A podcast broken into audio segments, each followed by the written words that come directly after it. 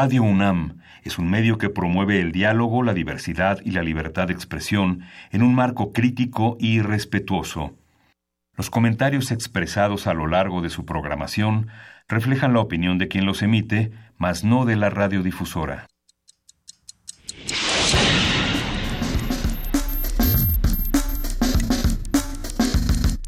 Primer movimiento. El mundo desde la universidad.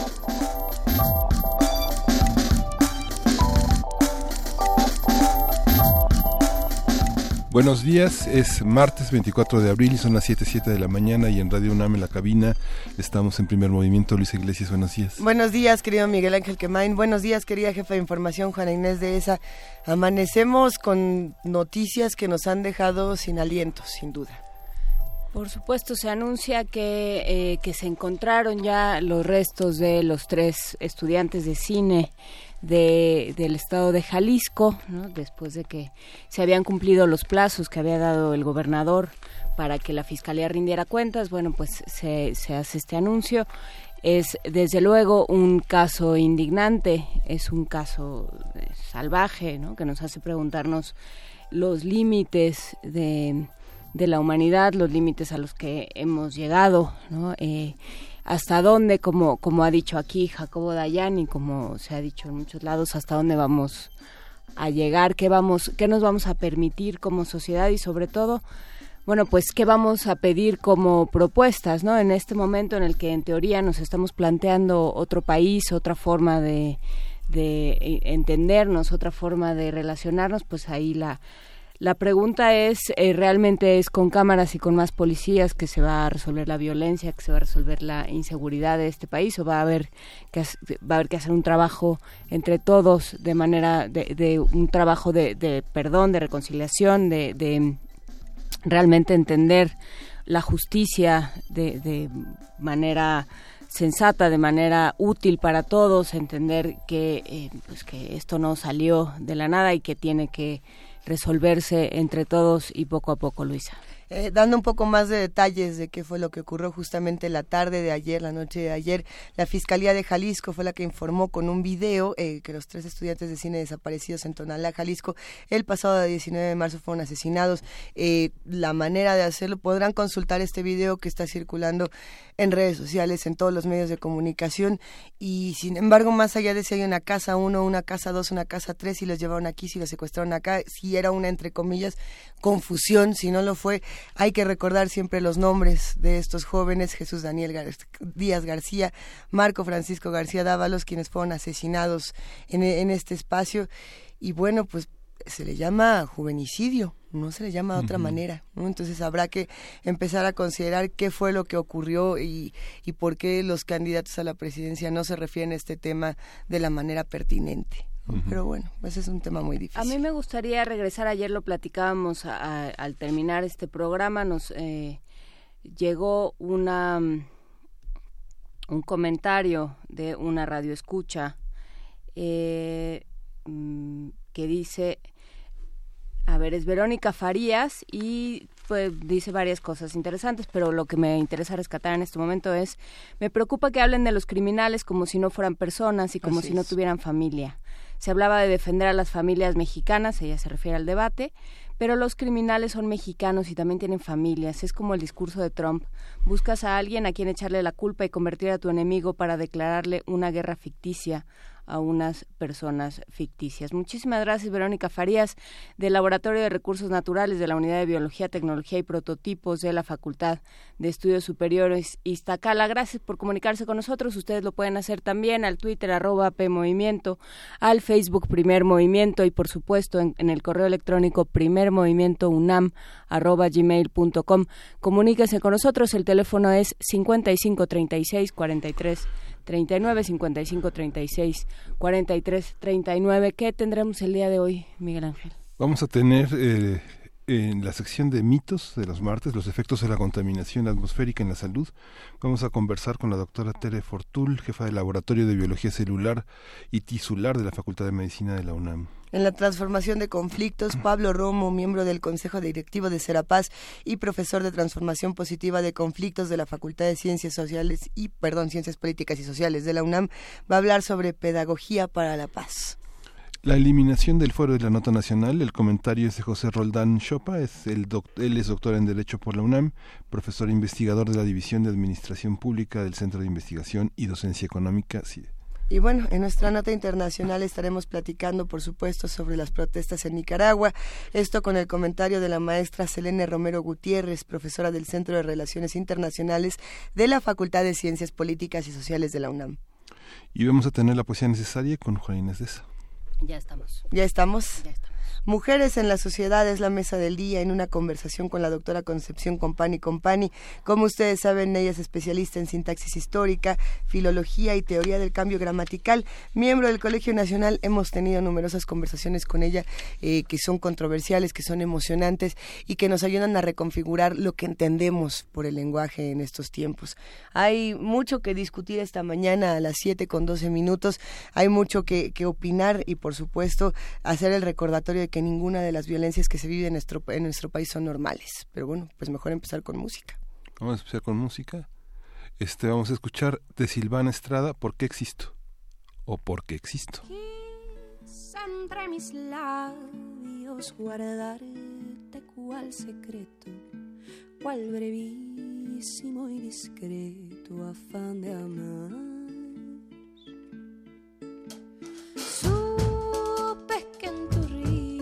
la brisa era otra cosa, otra forma de nombrar las mariposas.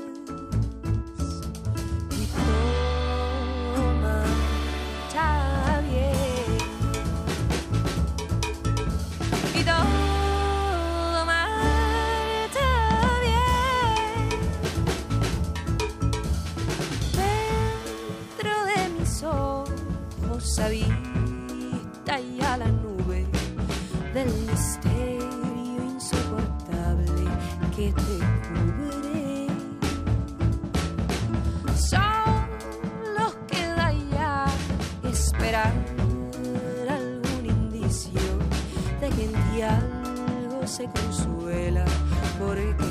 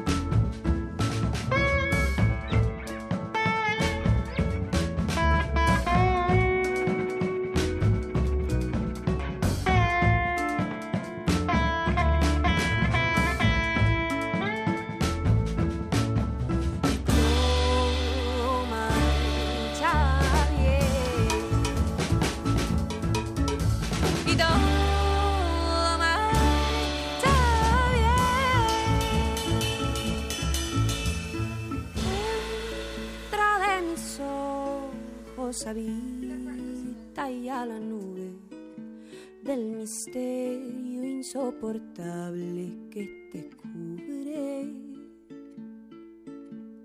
Solo queda ya esperar algún indicio de que en ti algo se consuela porque existo.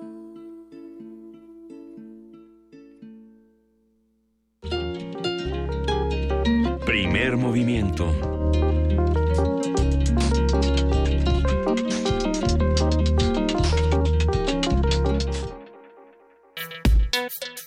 Martes de mitos. El libro Efectos de la contaminación atmosférica en la salud asegura que la contaminación atmosférica representa una amenaza constante para la salud, bienestar y calidad de vida de los seres vivos. Estar expuestos a altos índices de compuestos contaminantes puede afectar distintos sistemas como el cardiovascular, el pulmonar, neurológico, incluidos los trastornos del sueño y las convulsiones, y también a nivel embrionario, ya que la concentración de espermatozoides puede disminuir y el, el óvulo puede sufrir diversas alteraciones en su formación. El libro está integrado por 20 capítulos conceptuales, metodológicos e históricos con los que se pretende estimular una concientización informada con respecto a la cantidad de factores a los que se exponen los habitantes de la Ciudad de México por el simple hecho de vivir aquí. Este texto fue elaborado por especialistas de 13 diferentes instituciones, como las Facultades de Ciencias y Medicina de la UNAM, miembros de las Direcciones Generales de Atención a la Comunidad y del Deporte Universitario de la UNAM, del Centro del Cambio Global y la Sustentabilidad en el Sureste y de los Institutos Nacionales de Nutrición, Cardiología, Enfermedades Respiratorias y Perinatología, entre otros. Y, a partir de este volumen preparado por el PUIS hablaremos sobre las diferentes formas en que nos afecta la contaminación atmosférica y para ello está con nosotros la doctora Tere Fortul, jefa del Laboratorio de Biología Celular y Tisular de la Facultad de Medicina de la UNAM. Buenos días. Hola, buenos días, Miguel Ángel. 23 pues, puntos de 13 instituciones elaborando un punto de vista sobre algo que padecemos todos los días. Cuéntenos cómo está armado este este volumen. Pues mire, esto nació de la iniciativa del doctor eh, Ponce de León de hacer algo en relación a este problema con el que vivimos desde hace décadas y en el que ya hemos tenido como avisos de que es un problema que se ha tratado pero que no ha sido suficiente. Eh, después de esta reunión con el doctor Pérez Padilla y el doctor Ponce de León, se decidió que era importante eh, encontrar especialistas que nos hablaran de los diferentes sitios donde la contaminación podía afectar, que es como que lo que a las personas más nos interesa y que había además sitios que habitualmente pensábamos que no se afectaban por la por la contaminación. Generalmente nos vamos al sistema respiratorio y posiblemente a cardiovascular, pero como se puede ver a quien tenga acceso al libro, eh, todos los sistemas, todos los órganos, en todas las etapas del desarrollo del ser humano eh, pueden estar afectados por la contaminación. Después de esto, pues se reunieron eh, los investigadores se planearon también eh, pues buscar gente que nos hablara de las fuentes y que nos hablara de la historia de cómo el problema de la contaminación ha evolucionado en la ciudad y qué se ha intentado hacer para solucionarlo me cayó para que me pregunten. es que es, muy interesante pensar en, en este tema de, desde el embrión, desde, digamos, la fecundación, puede haber un efecto de la contaminación. ¿Cómo funciona esto? Ahora sí que, como diría Jack o mis amigos de la Buenos Aires, ¿cómo funciona por partes? Bueno, desde antes. no necesariamente tenemos que llegar a... desde antes de la fecundación. El simple hecho de que una mujer o una joven viva en una ciudad contaminada pues ya implica el que entren a su organismo diferentes componentes. Y estos en diferentes sitios y dependiendo de cuál sea, pueden ser metales, eh, puede ser los gases que estamos inhalando todo el tiempo, esos afectan en diferentes sitios, eh, tanto en las mujeres como en los hombres. Uno de los datos que está llamando la atención, por ejemplo, es que en diferentes sitios de Europa y aquí también no, no hay como que muchos estudios reportados eh, al respecto, es que eh, la, por ejemplo, la cuenta de espermatozoides en los eh, hombres residentes en la Ciudad de México o en otros sitios contaminados han disminuido, lo que implica que los índices de infertilidad eh, van a aumentar. Y esto creo que lo podemos ver por la gran cantidad de clínicas que tienen que o que trabajan con biología del desarrollo y ayudan en la inseminación artificial.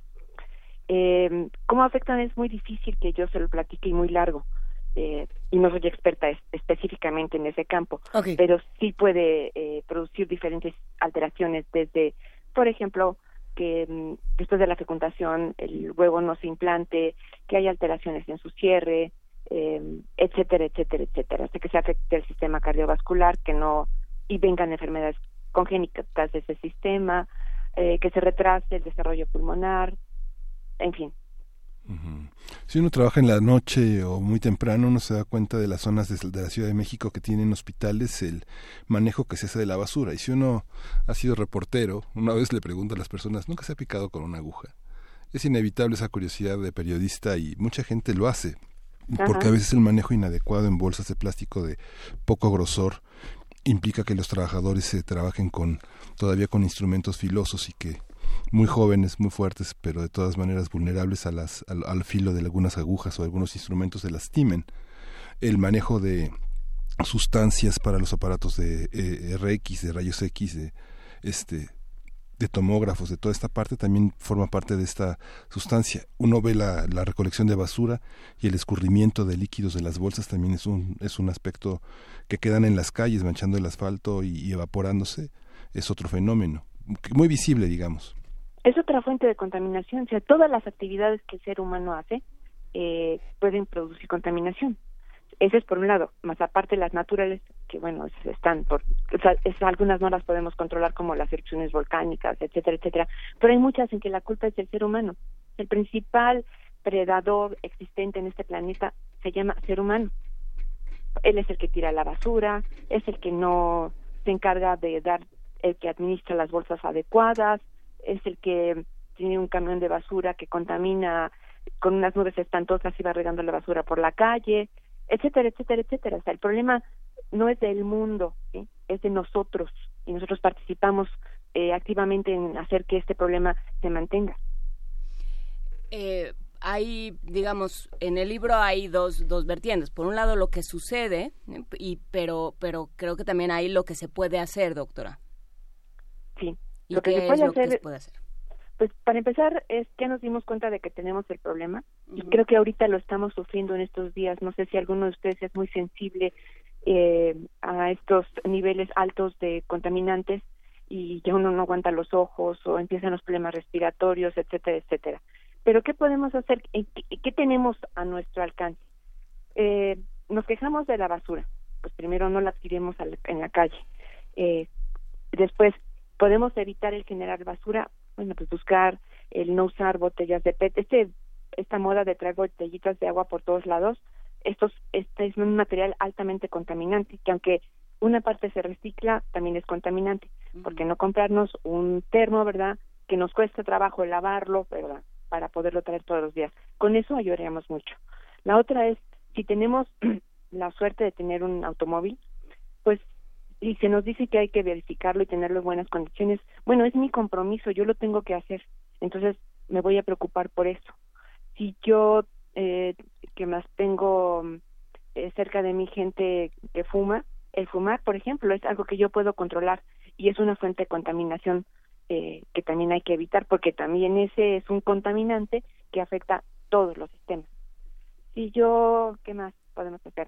Si yo tengo que elegir quién quien decida por mí en estos momentos, pues tengo que buscar a alguien que se preocupe por que haya tiraderos de basura con las condiciones adecuadas, que los hospitales tengan el material necesario y la normatividad para hacer sus desechos, que el personal tenga la capacitación para no contaminar y no contaminarse, que si hay un sitio que yo veo en el que eh, hay un tiradero de basura clandestina, reportarlo, eh, etcétera, etcétera. Como que hay cosas que sí podemos hacer nosotros, ¿no?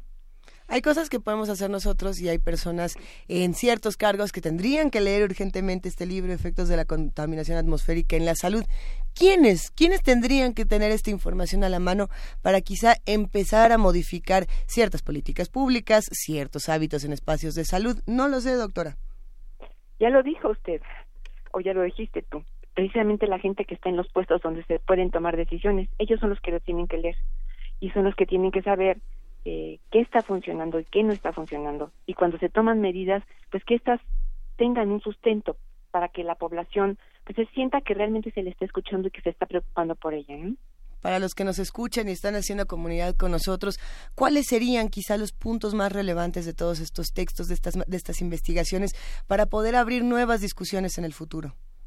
Lo primero es darnos cuenta de que no solamente eh, porque nos abren los ojos y el sistema respiratorio nos molesta a algunos, estos son los únicos sitios donde la contaminación nos afecta.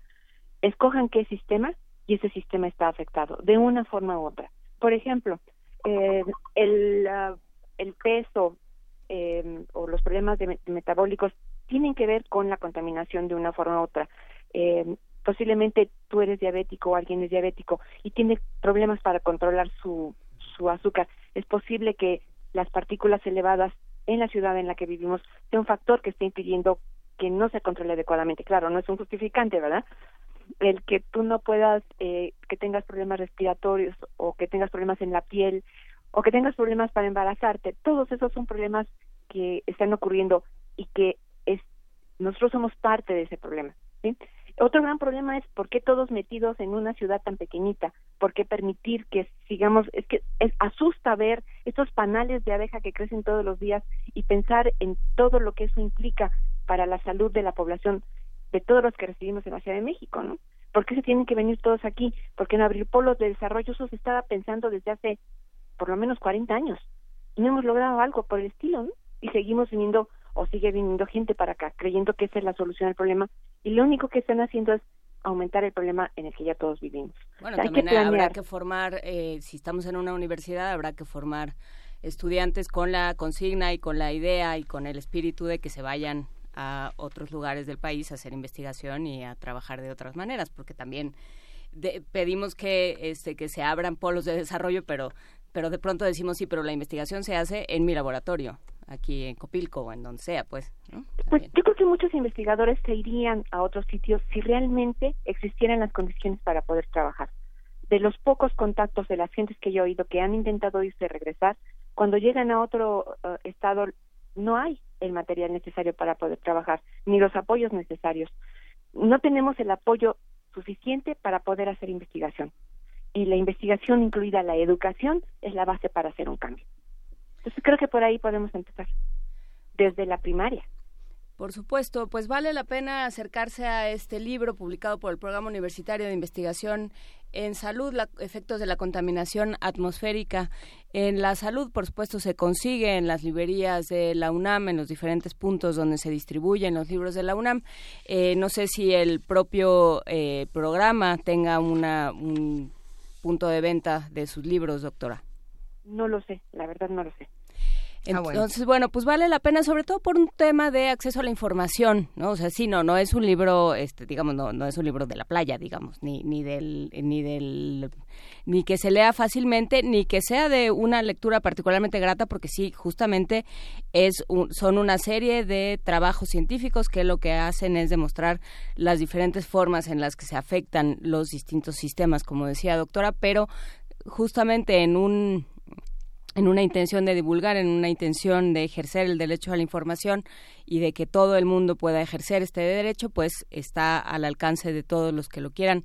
Este libro habrá que consultar eh, la página del Programa Universitario de Investigación en Salud para ver dónde podemos tener acceso también a estos textos. Muchísimas gracias, doctora Tere Fortul, jefa del Laboratorio de Biología Celular y Tisular de la Facultad de Medicina de la UNAM. No sé si querría añadir algo. No, pues gracias por la oportunidad de difundir eh, material como este que nos va a ayudar a tomar decisiones, pero así sabiendo por qué las tomamos, que esto es la base de pues un mejor futuro para todos.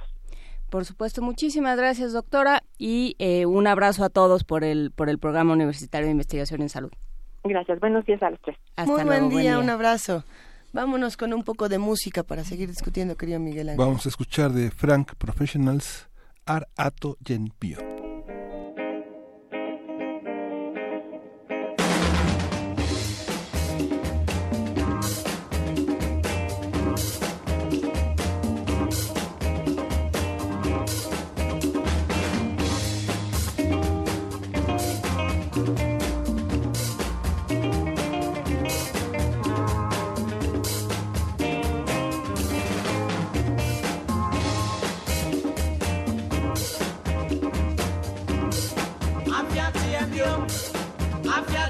yo abiatea mo ma yɛ ne yɛ ni yɛde hia ma yɛ mbotoma so ɛmprabrabɔ yɛ korɔ me se koa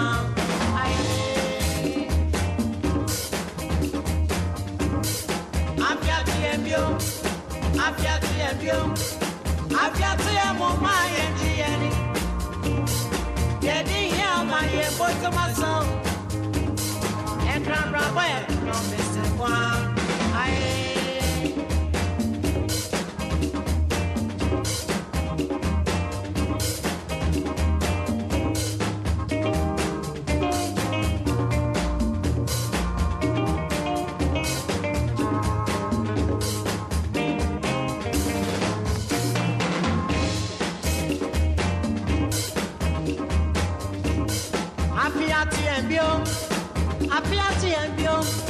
afesi seri emume mgbolidi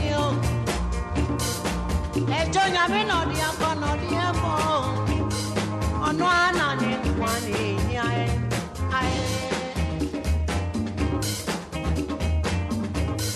yasima brabọ yasima brabọ yasima brabọ ebo na dasamọ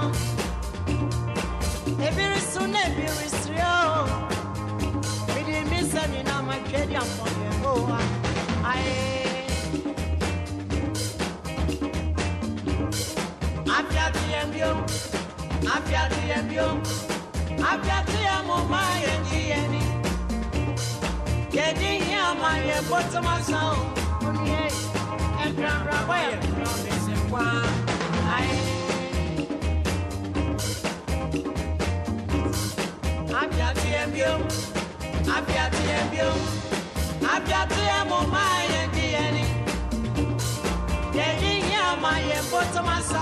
Samye, and Grand Rabbi,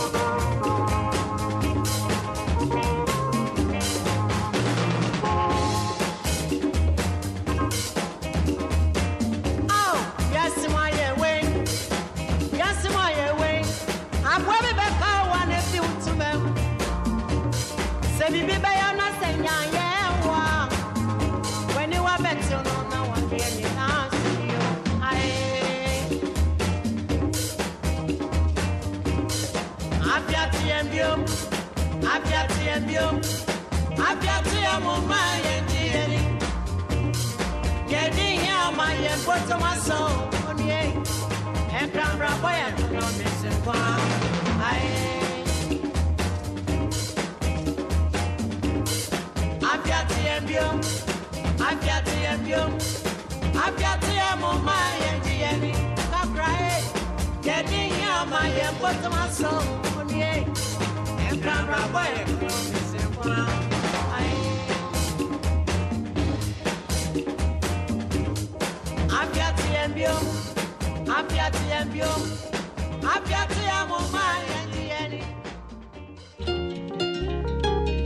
Primer movimiento.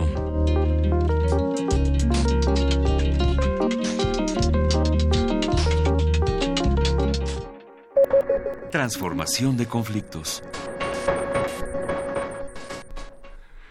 Buenos días, Pablo Romo. Ya, está en la, ya estás en la línea para hablar de la pedagogía, de la negociación, de la, del tratamiento de conflictos, de la mediación. ¿Qué tal? ¿Cómo estás? Muy buenos días. Eh, Miguel Ángel, buenos días a todo el auditorio. Hola, queridísimo Pablo, ¿cómo estás tú? Noticias importantes en este país y urgencia de encontrar esta pedagogía para la paz. ¿Qué tal? ¿Qué tal? ¿Cómo están? Pues este sí, también despertándonos con la noticia de, em, de los homicidios de estos eh, eh, cineastas estudiantes este, que deben de afectar al país y que deben de ponerlo de pie nuevamente como nos puso de pie y nos pone de pie constantemente la desaparición forzada como una violencia este que se, se hace parte del, de la vida cotidiana de este país. Este, es una cosa espantosa y yo creo que sí es importante, como decías al principio de, del programa, eh, detenernos para reflexionar y decir no a las violencias, no a ningún tipo de violencia. No es esta... Sí, eh, perdona que te interrumpa, Pablo, no es esta la única noticia que aparece la noche de ayer. También se anuncia eh, la detención del presunto asesino de Javier Valdés, del periodista Javier Valdés. Y es interesante pensar el momento en el que aparecen noticias como estas y en qué están abonando o no para procesos de paz justo cuando estamos en tiempos electorales. Exacto, exacto. Yo creo que es, parte de la utilización del crimen como, como una, una manera de ser reconocidos y de ser este em, eh, reevaluados, ¿no? y yo creo que eso es, eh, es, que bueno, es importantísimo, es fundamental, este, sin embargo, la utilización, la dosificación de la justicia, este, en orden eh, por cuestiones judiciales, por cuestiones, perdón, por cuestiones electorales es, verdaderamente, eh, pues, eh, abominable, ¿no? creo que es horrendo jugar con la justicia, jugar con con la vida de las personas de esta manera. Y, por eso yo creo que es justamente el tema que quería tratar el día de hoy. Este, y hacer una reflexión con, con ustedes, con nuestro auditorio, en orden a, a decir que eh, la, la violencia tiene un componente educativo interno muy muy fuerte y que es imprescindible desterrarlo. Este y las violencias se aprenden, no son algo natural no son algo que, em, que vienen en algún gen, porque quizá podríamos muy pronto ya erradicarlos y es así que vienen desde un gen por ahí metido. En realidad se aprenden, las vamos aprendiendo y vamos reproduciendo miméticamente, como diría René Girard, em, la, la, la violencia, una violencia este eh, indispensable que, que, nos ayuda a defendernos, que nos ayuda en primer lugar a, a mantener nuestro etos, pero después trasciende y a, a tratar de, de, de, dominar y, y, estar por encima del otro. Y la pedagogía de la, de, la, de la paz o la educación para la paz nace justamente eh, como tal en el contexto de la de, después de la Segunda Guerra Mundial. es una reflexión sobre este por qué tenemos tan connaturalmente aceptado en nuestro en nuestra vida y en nuestra sociedad y en nuestra patria al defender a la patria hablamos de la educación para la guerra como algo normal como algo que hay escuelas hay escuelas este en donde enseñan para la guerra. Las prepas militares del Bronco. Las prepas militarizadas. Sí, que, pasaremos, si, si, se puede, en algún momento pasaremos al Bronco y la mano, pero en fin. E, efectivamente, yo creo que es importante este recuperar esto porque pues la apología del delito es un crimen en este país y se debería de perseguir, pero vamos a regresar a esto. Simplemente para decir, tenemos de una manera connatural este en la, en la educación para la guerra. Hay escuelas, hay academias, es, es bien visto, este, hay eh, constantemente en todos los espacios novelas, películas, documentales, en donde se exalta este, el valor para la guerra. E, indudablemente en eh, muchos episodios de la humanidad pareciera que ha sido necesario. Y sin embargo, quienes defienden el tema de la educación para la paz o una pedagogía para la paz, dicen que es indispensable este combatir o este reducir o atacar o eh, minimizar este, esta educación que viene desde desde muy pequeños en donde vamos aprendiendo a ser machos a ser este a defendernos a este a, que si no pegas este no sobrevives este como si fuera esta esta expresión del gladiador del circo mors tua vita mea la muerte tuya es mi vida. Y, en el fondo estamos eh, eh, eh, tratando de, de, recuperar nuestra experiencia como humanidad de, de, la selva o de las cavernas. Y quienes proponen la pedagogía o la educación para la paz están hablando de una nueva manera de construir la humanidad.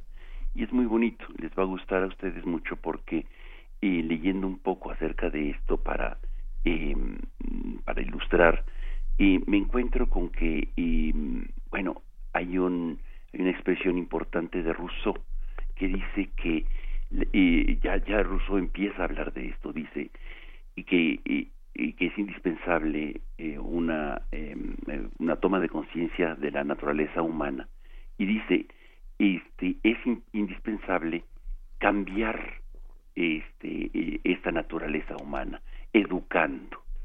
Y dice, si alguien quiere, si el gran legislador que toma la iniciativa de fundar una nación, fíjate lo que decía ya Rousseau, y para, tomar, eh, para fundar una nación debe de ser capaz de cambiar la naturaleza humana.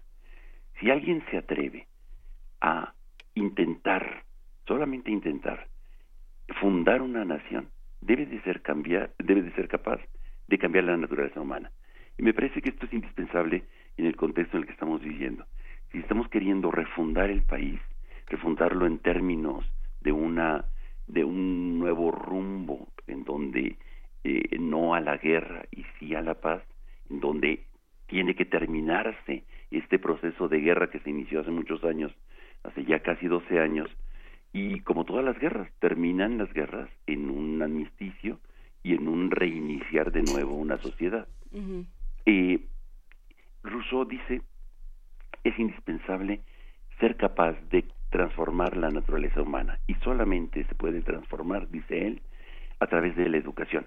Y creo que pues estamos nosotros en la UNAM o cualquier instancia de educación apostándole en un porcentaje muy alto a la educación. Pero sí, pero eh, ¿cómo estamos entendiendo la educación? Digamos, porque, bueno, ya que llegan a la UNAM, algo se podrá hacer, pero, pero estamos hablando de una educación inicial, eh, eh, una educación muy, muy, muy temprana en la que se empiezan a decir estas cosas como, este, mijito, usted tiene que aprender a defenderse, este, eh, si, si, dejas que te pegue, te voy a pegar yo a ti, y todas estas cosas que, se, que van planteando el mundo en términos de ellos contra nosotros, de si no, de alguien tiene que ganar. Entonces, eh, eh, ahí está justamente, desde pequeñitos, como tú dices, hasta la educación de posgrado, está basada fundamentalmente en principios o es, es una, una, tabla axiológica de cuáles son las cosas más importantes para ti, cuáles son tus valores más importantes. Y creo que nos debemos de poner de acuerdo como sociedad en justamente qué es lo que vamos a educar en los próximos años a nuestros hijos uh -huh. en términos de qué es lo fundamental, la patria, el inglés o la vida y el no tocar el cuerpo. Y podemos ahí recuperar lo que justamente con horror escuchamos todos los que seguimos eso y qué bueno que no hubo muchos y que lo siguieron, este, porque es verdaderamente de horror ver que sí es la vida real, eh, que están hablando de este de, de, de cosas que parecían eh, superadas completamente, o sea, que en el imaginario de cualquier persona más o menos sensata podría este pensar que tocar el cuerpo de otro sin este sin autorización se convierte en un crimen en un este un acoso desde un acoso hasta hasta un crimen o, a, pasando por eh, tortura etcétera. Y parecía que, que, que, que esto ya era algo prueba superada era inviolable. Y pues estamos viendo que la el, el, el despertar de una brutalidad extrema como, tan extrema como eh, lo que vemos eh, prácticamente en las noticias de desmembrar los cuerpos de los de las víctimas de las desapariciones de los secuestros o de o en fin del terror que genera este la, la, la violencia. Y justamente y habrá que recuperar la, la, la historia para aprender y para poder educar en, en la paz cómo la violencia siempre ha engendrado violencia lo sabemos muy bien, lo vemos muy bien, que somos hijos de la Revolución Francesa. Aprendimos muy bien y claramente que era indispensable los valores fundamentales, pero quizá eh, este, la metodología que utilizaron para implantar aquellos valores fundamentales, eh, pues llegó, como lo vimos después, a una situación del, del tiempo del terror. Uh -huh. El tiempo del terror este hizo nuevamente invocar la presencia de, de, liderazgos autoritarios como Napoleón. Creo que este es, es, es indispensable eh, recuperar esto como parte de la educación, que el terror para educar no nos lleva más que a reproducir esquemas patriarcales, esquemas de profunda violencia, en donde eh, no salimos de este círculo que hemos entrado en una carrera vertiginosa en los últimos, sobre todo en los últimos siglos de humanidad, cuando se empieza la educación y se empieza en el nombre de la educación cuántas violencias se generan. Por supuesto, y, creo que eh, esto que tú que tú eh, elaborabas, Pablo, como aquello en lo que nos hemos puesto de acuerdo como sociedad, también pasa por, por el cuerpo no se toca, por eh, nadie, nadie puede hacer justicia. Le dimos al Estado, con todos los problemas que eso nos trae, con todas las deficiencias que tiene en este momento eh, nuestro gobierno, le dimos a ese gobierno la facultad de juzgar y la facultad de administrar la justicia y la fuerza. Y nunca le dimos permiso de eh, ni, de cortarle a nadie la mano, o se lo retiramos en un momento de la historia, de cortar manos, de, de matar gente, por lo menos en este país. O sea, nosotros como sociedad no hemos dado esos permisos y ha sido por algo y ha sido resultado de, un, eh, de toda una evaluación histórica. Y el problema eh, de fondo, me parece a mí, no sé qué opinas tú, con eh, la postura de, del candidato independiente, y más allá de lo que se le ocurra a él y de, y de las cosas que salgan de su loca cabecita y de sus locos asesores, tiene que ver con una idea que está muy en el ambiente que es ¿por qué yo voy a tener compasión o por qué voy a tener, por qué voy a reconocerle derechos a un criminal que no se los está reconociendo a sus víctimas? Y entonces entramos en una cadena, como dices, que no se acaba nunca y que, pero que me parece a mí que en el fondo está esa idea de ese hartazgo y esa eh, y esa indefensión y esa impotencia de yo, ¿por qué si, si yo estoy hablando desde el dolor, por qué le voy a ahorrar el dolor a otros? Claro, y, y a veces eh, pareciera hasta comprensible este y el, el deseo de revancha y de venganza, pero eso no nos hace mejores que los otros. Y, y justamente lo que intenta la justicia en cualquier espacio más o menos de, de un plus civilizado es justamente hacernos un poco diferentes.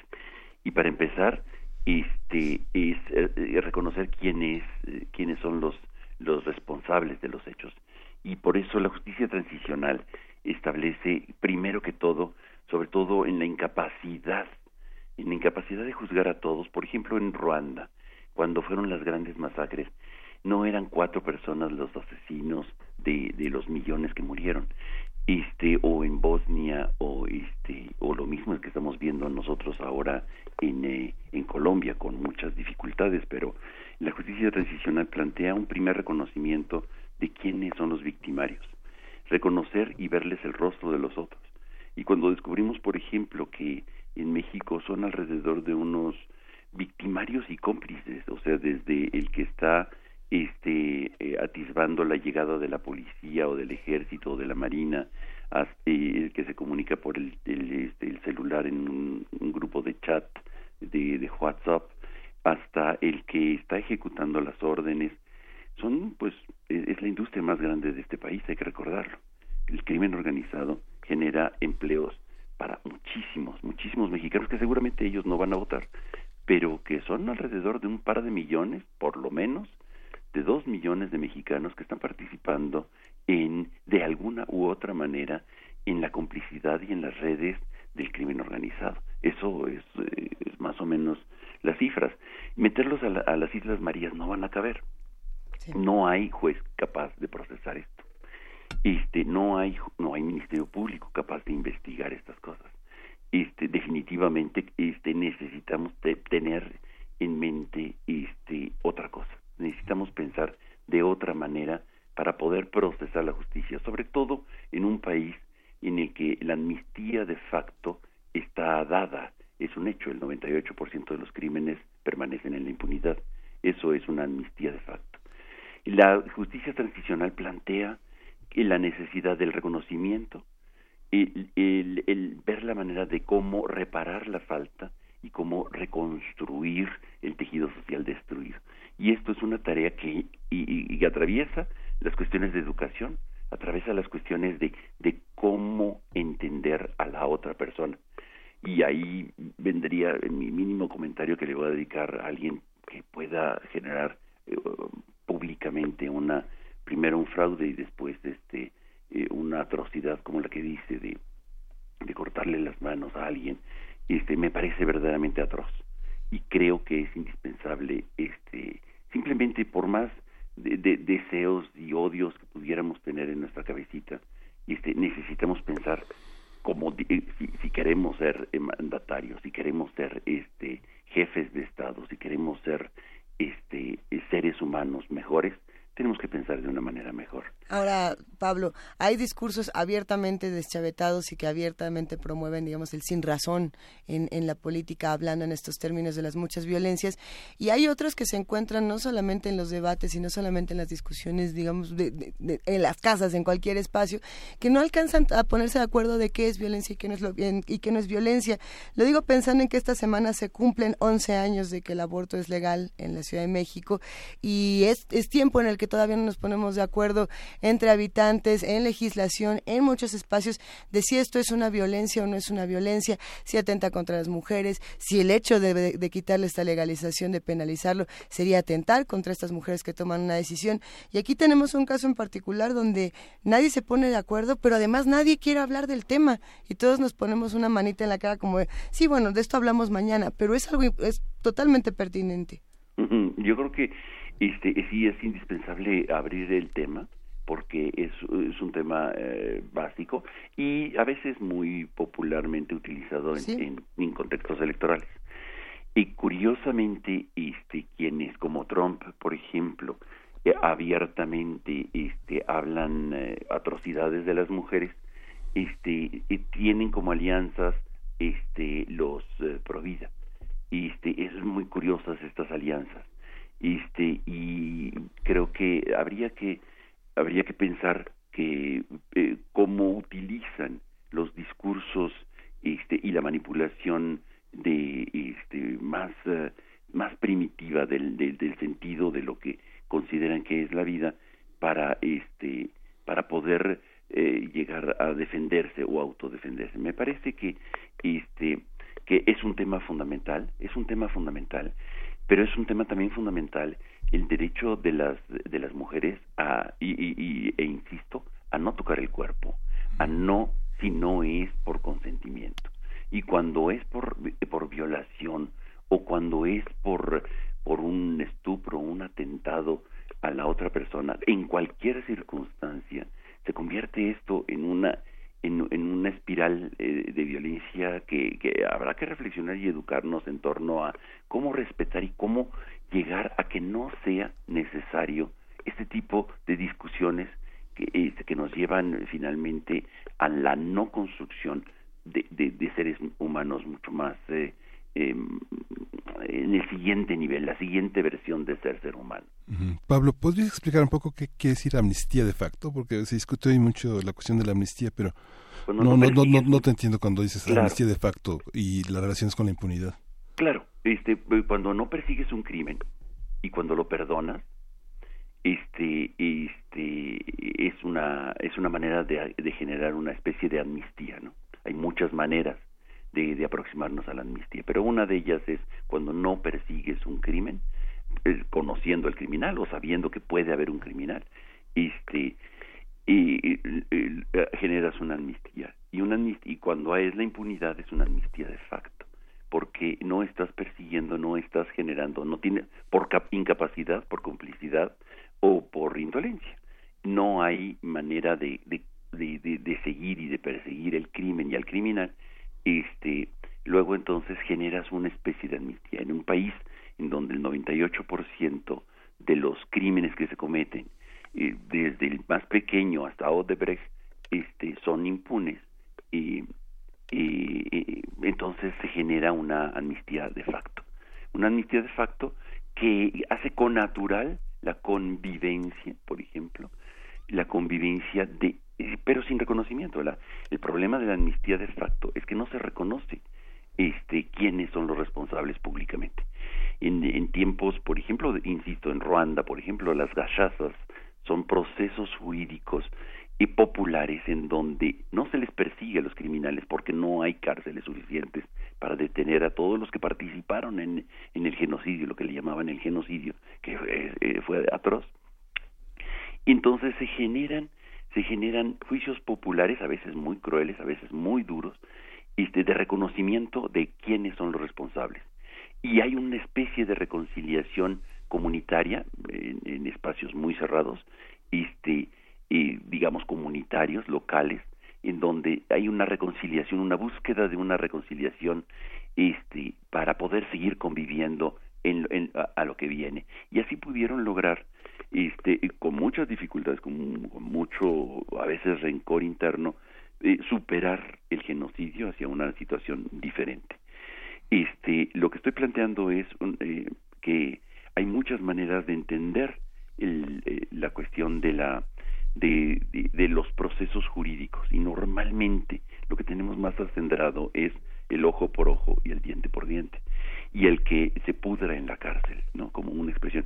Si supiéramos que en Islandia solamente hay un preso porque no tiene un lugar a donde vivir, este, en todo el país, este, no, quedaremos desconcertados. ¿Cómo pueden vivir?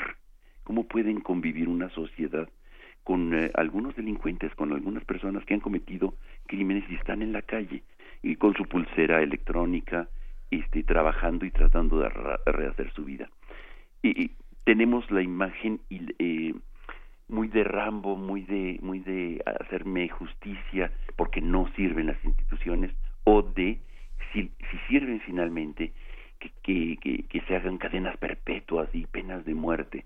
Tenemos todavía en nuestra cabeza este, imaginarios este, muy construidos, muy educados, muy, muy aceptados de, este, de que la manera de reconstruir al criminal es este acabando con él. Y la manera de evitar el crimen es poniendo cámaras, que ese es otro tema. Bueno, es, es, es, es, verdaderamente sí, o sea, es orwelliano, pero este yo creo que no se está entendiendo que que no es solamente dos o cuatro los actores que están participando en, en la delincuencia. Cuando descubrimos que son muchos, y algo está fallando no solamente por parte del Estado, no solamente por parte de la de la Administración de Justicia, que no tenemos fiscal desde hace años y no parece importar, bueno, hace meses y no parece importar. Y este y, o sea, en, un país en donde clama la justicia y no tenemos un perseguidor de la, o sea, un investigador para que eh, de, de, de, los delitos y de los crímenes, eh, es una paradoja absurda. Pero bueno, más allá de eso me parece que estamos este ante la, la necesidad de replantearnos como sociedad cómo participamos activa o pasivamente de con nuestro silencio, nuestra complicidad, nuestra corrupción, también participando de, de, de, un sistema que se está cayendo a pedazos y que es indispensable repensarnos. ¿Cuántas veces eh, han cometido cohecho los ciudadanos de esta ciudad? Cohecho se llama mordida, nada más que le ponemos un nombre diferente pero este es un crimen, es un, bueno, es un delito, pues. Eso, eso, es una infracción a un reglamento. Entonces clamamos por cortarles la lengua, la mano, el pie o desarticularlos, este, pero, pero no caemos en la cuenta de que sí es indispensable repensarnos como sociedad en nuestras relaciones con nosotras. Por supuesto, y con esto nos quedamos. Te lo agradecemos muchísimo, Pablo Romo. Eh, ahora sí te, exprimimos como tubo de pasta de dientes. Muchísimas gracias por eh, estar con nosotros, conversar con nosotros y atender nuestras preguntas.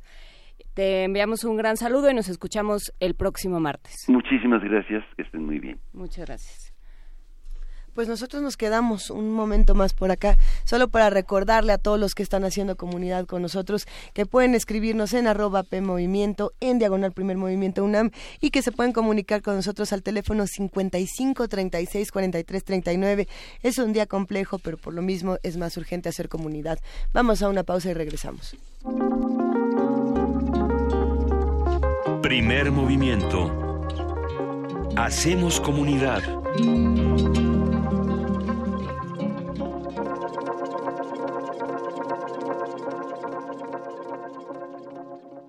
A ver, a ver, una nota por aquí, otra por allá, unos acordes más allá y listo. Ya está. Hacer música no es cosa de recetas. Se necesita preparación, ingenio y mucha inspiración. Pero componer un tema sin previo aviso es un arte que solo pueden manejar los improvisadores. En el marco del Día Internacional del Jazz, te invitamos a disfrutar de cinco sesiones de improvisación entre dos músicos que no se conocen. Del 30 de abril al 4 de mayo a las 5 de la tarde por el 96.1 de FM. Los improvisadores. Disfruta de las creaciones de 10 artistas en combinaciones alucinantes. Presentan Grupo Arterial Bajo Circuito y Radio UNAM. Experiencia sonora. Habla Andrés Manuel López Obrador. Los gobernantes y los traficantes de influencia en nuestro país se roban 500 mil millones de pesos cada año. Son niños de pecho estos que presentan como los grandes delincuentes en comparación con los políticos corruptos del país. Vamos a terminar con el bandidaje oficial. Vamos a limpiar al gobierno de corrupción como se barren las escaleras, de arriba para abajo. Y todo lo que ahorremos va a ser para beneficio de nuestro pueblo. Juntos haremos historia. Andrés Manuel, presidente. Morena. Habla Ricardo Anaya, candidato de la coalición por México al frente. Para recuperar la paz, está claro que tenemos que cambiar la estrategia de seguridad. Hoy tienes dos opciones muy distintas. Andrés Manuel propone pactar con los delincuentes. Eso ya se intentó en otros países y la violencia aumentó. Yo sostengo que hay que enfrentar el problema, pero con prevención, con inteligencia, con fuerza y tecnología, para asegurar que tú y tu familia vivan en paz. PRD. Compartimos esta ciudad. Sus problemas, la falta de empleo, la inseguridad, pero también compartimos la felicidad, la alegría, los buenos momentos. Compartamos también la responsabilidad de gobernar. Soy Marco Rascón, humanista de corazón. Gobernemos todos la Ciudad de México. Somos el Partido Humanista. Al corazón de los chilangos. La ciencia que hacemos. La ciencia que necesitas. La ciencia que aporta. La ciencia que somos. La ciencia que somos. Iberoamérica al aire. Una coproducción del Instituto Latinoamericano de la Comunicación Educativa, la Dirección General de Divulgación de la Ciencia y Radio UNAM. Mesas de debate, reportajes, noticias, entrevistas, efemérides y mucho más podrás escuchar todos los viernes a las 10 y media de la mañana. 96.1 de FM. Retransmisión domingos a las 9 y media de la mañana por el 860 de AM. Radio UNAM. Experiencia sonora. Aquí nosotros somos los jefes, los que movemos la ciudad, los que le damos color, los que la construimos y los que la levantamos. Aquí todos nos echamos la mano, aquí abrazamos las diferencias, nuestra diversidad, porque aquí siempre hacemos frente, porque aquí nadie se raja. Aquí los jefes somos nosotros, los ciudadanos. Aquí, la jefa es la ciudad. Alejandra Barrales, candidata a jefa de gobierno por la Ciudad de México al frente. PAN. Papá, mamá, sí me contrataron. Felicidades, mija. ¿Qué pasó? ¿No te pidieron experiencia como antes? No, abrieron plazas porque ahora el gobierno le va a pagar a la empresa una parte de mi salario mientras me capacitan. Uy, cómo me acuerdo de mi primer salario. Cada año miles de jóvenes sin experiencia buscan trabajo. Por eso el Partido Verde promoverá reformas a la ley para incentivar a las empresas a que contraten jóvenes en busca de su primer empleo. Partido Verde, tu bienestar es nuestro deber. Candidato a la presidencia de la República Coalición Todos por México Verde PRI Nueva Alianza. ¿Qué significa la amnistía que propone López Obrador? Significa perdonar a los delincuentes. Es dejar salir de la cárcel a extorsionadores y asesinos. Es permitir que secuestradores y violadores convivan entre nosotros con impunidad y cinismo. Es burlarse de las víctimas. Ya sabes quién quiere perdonar a criminales y delincuentes con una amnistía que te amenaza a ti y a tu familia. Convocar a un diálogo para que se otorgue amnistía. No lo permitas, PRI.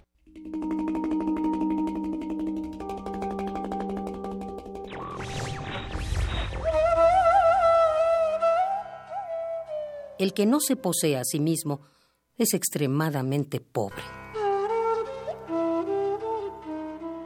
Ramón Lully.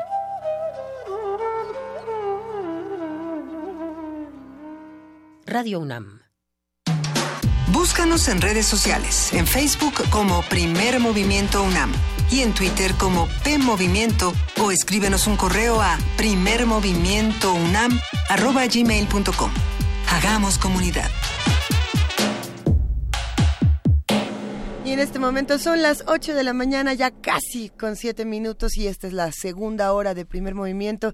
Saludamos de nuevo a todos los que estamos por acá. Buenos días, querida jefe de información, Juana Inés de esa, ¿cómo estás? Muy bien, Luisa Iglesias, buenos días, buenos días, Miguel Ángel Quemain. Hola, buenos días, buenos días, Luisa. Pues seguimos aquí platicando algunos de los temas que eh, teníamos desde la primera hora para todos los que se integran a la transmisión a través de TV UNAM en el canal 120 y en el 20.1. Muchísimas gracias por acompañarnos. Hablábamos, por supuesto, de los efectos de la contaminación atmosférica en la salud, que fue interesante. Y de igual manera, muy interesante la sección de Pablo Romo sobre pedagogía para la paz. Nos escribe Mayra Elizondo y dice, ¿qué, qué sección tan necesaria la de Pablo Romo? ¿Cuánto hay que aprender? Hoy es un triste día, pero necesito estar frente, pero necesito estar ya frente a mi grupo y dar amor y hablar de todo este horror para pensar que somos parte de la solución. Eh, muchísimas gracias por escribirnos, Mayra. Mario Mora nos manda, nos manda nuestro cafecito necesario que tanto nos urge en una mañana tan compleja. Y así hay muchos mensajes de los que hacen comunidad con nosotros.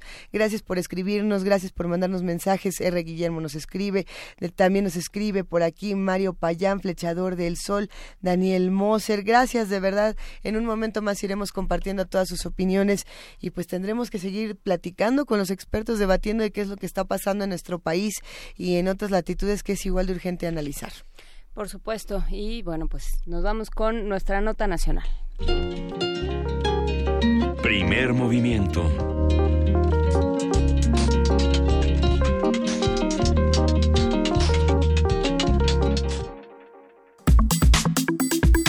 Nota nacional. Hugo Flores, dirigente nacional del Partido Encuentro Social, José Alfredo Ferreira Velasco, coordinador legislativo del partido, y Berlín Rodríguez, representante del mismo ante INE, exhortaron al Senado para que la minuta de la reforma constitucional que eliminaría el fuero se apruebe esta misma semana. Los diputados afirmaron que tras la aprobación de la minuta por parte del Senado, deberá tener el aval de al menos 17 congresos locales, ya que se trata de una reforma constitucional.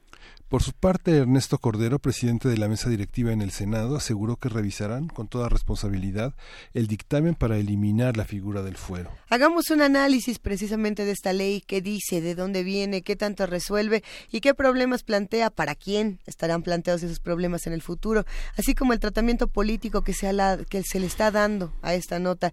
Para ello nos acompaña José Roldán Chopa, él es doctor en Derecho por la UNAM, profesor investigador de la División de Administración Pública del Centro de Investigación y Docencia Económicas. ¿Cómo estás, José Roldán? Buenos días. ¿Qué tal? ¿Cómo están? Qué gusto saludar nuevamente. Una, una noticia pertinente en este momento. ¿Cómo se lee y para qué está esta ley? Bueno, por supuesto, yo le daría dos lecturas iniciales. Una tiene que ver, eh, por supuesto, con el contexto en el cual se presenta, de campañas, en, en, la cual los partidos políticos y los candidatos necesitan posicionarse y yo creo que es inevitable darle esta lectura. La otra, que me parece que hay que pensarla de manera mucho más detenida, es cuál es el sentido tanto de poder hablar y por tanto ver qué modificaciones requeriría el juicio político, que es una cosa, y por otra y por otra parte el fuero, que es una cuestión distinta, eh, y para eso tendríamos que pensar a su vez en otras dos cuestiones. ¿De qué manera el juicio político, el fuero, tienen que ver con la estabilidad, la gobernabilidad del país, eh, de qué manera intervienen los distintos poderes en decisiones en las cuales una persona que ejerce un cargo público requiere o, es separado del cargo o viene sometido a juicio penal. Ahí hay una cuestión. Esto es, tiene que ver con condiciones de estabilidad y gobernabilidad de un país y por otra parte, por supuesto, eh, si es que una persona se ve inmiscuida en un delito, pues eh, la necesidad de que eh, se resuelvan sus responsabilidades y si es culpable, pues sea eh, sancionado. Yo creo que ese es el marco en el cual podríamos insertar el, la discusión sobre juicio político y, y fuero. Sí, yo creo que podríamos partir de que, eh, de que el fuero nos ha traído muchos problemas socialmente y Eh, políticamente sí, también. Ahora, eh, es importante ver en qué consiste el fuero en este momento. Eh, el fuero es una especie de inmunidad para que una persona que ha sido eh, denunciada y respecto de la cual existen eh, ciertas pruebas, eh, necesita eh, que la Cámara de Diputados apruebe que puede ser juzgada. ¿Cuáles son las personas que tienen este, llamémosle así, este privilegio? Son altos funcionarios eh, de la Federación o de los estados, pensemos en secretarios de Estado, en ministros de la Corte, en jueces, en magistrados, en eh, titulares de órganos como el INE. Eh, entonces son estos altos funcionarios los que tienen este privilegio. Ahora, por supuesto, el privilegio está dado en razón del cargo. eh, y en este momento es la Cámara de Diputados, llamémosle así, la que tiene la llavecita para decidir si una persona es eh, o no sometida durante el tiempo de su encargo a proceso en, en, el, en, los, en los tribunales. Y por supuesto aquí se mezclan dos cosas. Se mezcla la parte jurídica, es decir, la determinación si una persona eh, en, sus, en su comportamiento y en la demostración, en las pruebas de su conducta, eh, se configura aquello que requiere la ley para poder ser sometido a juicio. ¿no? En la vieja idea, pues había cuestiones como el cuerpo del delito, la probable responsabilidad. Esa es una cuestión. La otra, que como se trata de una persona que tiene un cargo muy relevante políticamente, no es raro que se mezcle la política eh, con lo jurídico. El caso lo más claro lo podemos ver con López Obrador. Esto es, eh, hubo una denuncia de que no había respetado una suspensión en juicio de amparo, eh, vino la integración de la averiguación, se llevó a cabo eh, eh, el desafuero y pues por supuesto todos lo recordaremos que un, fue una decisión del Congreso altamente politizada. Y ahí tiene también otra cuestión que hay que tener cuidado, es que también puede emplearse para actuar políticamente respecto de eh, personas que eh, eh, respecto de las cuales se tiene un interés de debilitarlas o de fortalecerlas o de no eh, investigarlas. Y esta es otra parte que me parece que es muy importante y es qué responsabilidad tiene la clase política en este caso en la Cámara de Diputados para hacerse cargo de eh, por una parte cuidar la estabilidad y la gobernabilidad y por otra parte eh, posibilitar que una persona sea sometido a juicio y limitar o poder eh, garantizar que no haya decisiones caprichosas eh, politizadas con el fin de aniquilar un adversario político, que ese es otro tema delicado, ¿no? Uh -huh. Entonces, el fuero tiene eh, como Jano dos caras, una buena y otra mala, ¿no? Uh -huh. Digamos, la, la mala es que eh, es posible que esto sea un obstáculo para juzgar a alguien y por tanto hay impunidad. La otra cara tiene que ver con que puede utilizarse políticamente para eliminar un adversario político. Que parece que las dos son malas, ¿verdad? Bueno, lo que, sucede, lo que sucede es que el fuero se creó para proteger a las instituciones justamente de esa, de esa cuestión. Digo, después de la después de la Revolución Mexicana, con la creación de la Constitución de 1917, el fuero es una, una institución que protege a las instituciones. Pues que esta medida de aplauso de los diputados eh, para eliminar a, verdaderos pillos que se han escudado en el fuero genera una confusión en la opinión pública, ¿no? Sí, así es, eh, porque además es una eh, es una figura que puede ser usada de distintas maneras. Ahí hay un y me parece que es uno de los problemas de la actual regulación y es que se deja la discrecionalidad de los políticos que están en la Cámara de Diputados la decisión. Y, y, aquí nos enfrentamos ante las posibles soluciones. Lo que se aprobó en Cámara de Diputados es una posible solución. Eh, ¿En qué consiste lo que se determinó ahora en Cámara de Diputados en el dictamen? Está por pasar a Cámara de Senadores. Lo que se determinó es que primero se elimina la necesidad de que la Cámara de Diputados tome una decisión. Y por tanto, si un servidor, un alto funcionario, es denunciado y el Ministerio Público o el fiscal considera que hay pruebas suficientes para solicitar la intervención de los tribunales, entonces directamente va ante los tribunales. La primera diferencia es que ahora también el presidente de la República puede ser acusado. Antes, bueno, ahora eh, lo, vigente, eh, la regla todavía no modificada, solamente permite que el presidente de la República pueda ser acusado por delitos graves del orden común o traición a la patria y que es el Senado el que tendría que decidir eh, sobre estos delitos, ¿no? Eh, entonces, eh, lo que sucede es que ahora el juez puede intervenir directamente ante una eh, acusación del Ministerio Público del fiscal. Pero, y ahí es uno de los puntos que hay que ver con detenimiento, eh, el juez no puede determinar la separación del cargo y por otra parte eh, tampoco puede determinar la prisión preventiva.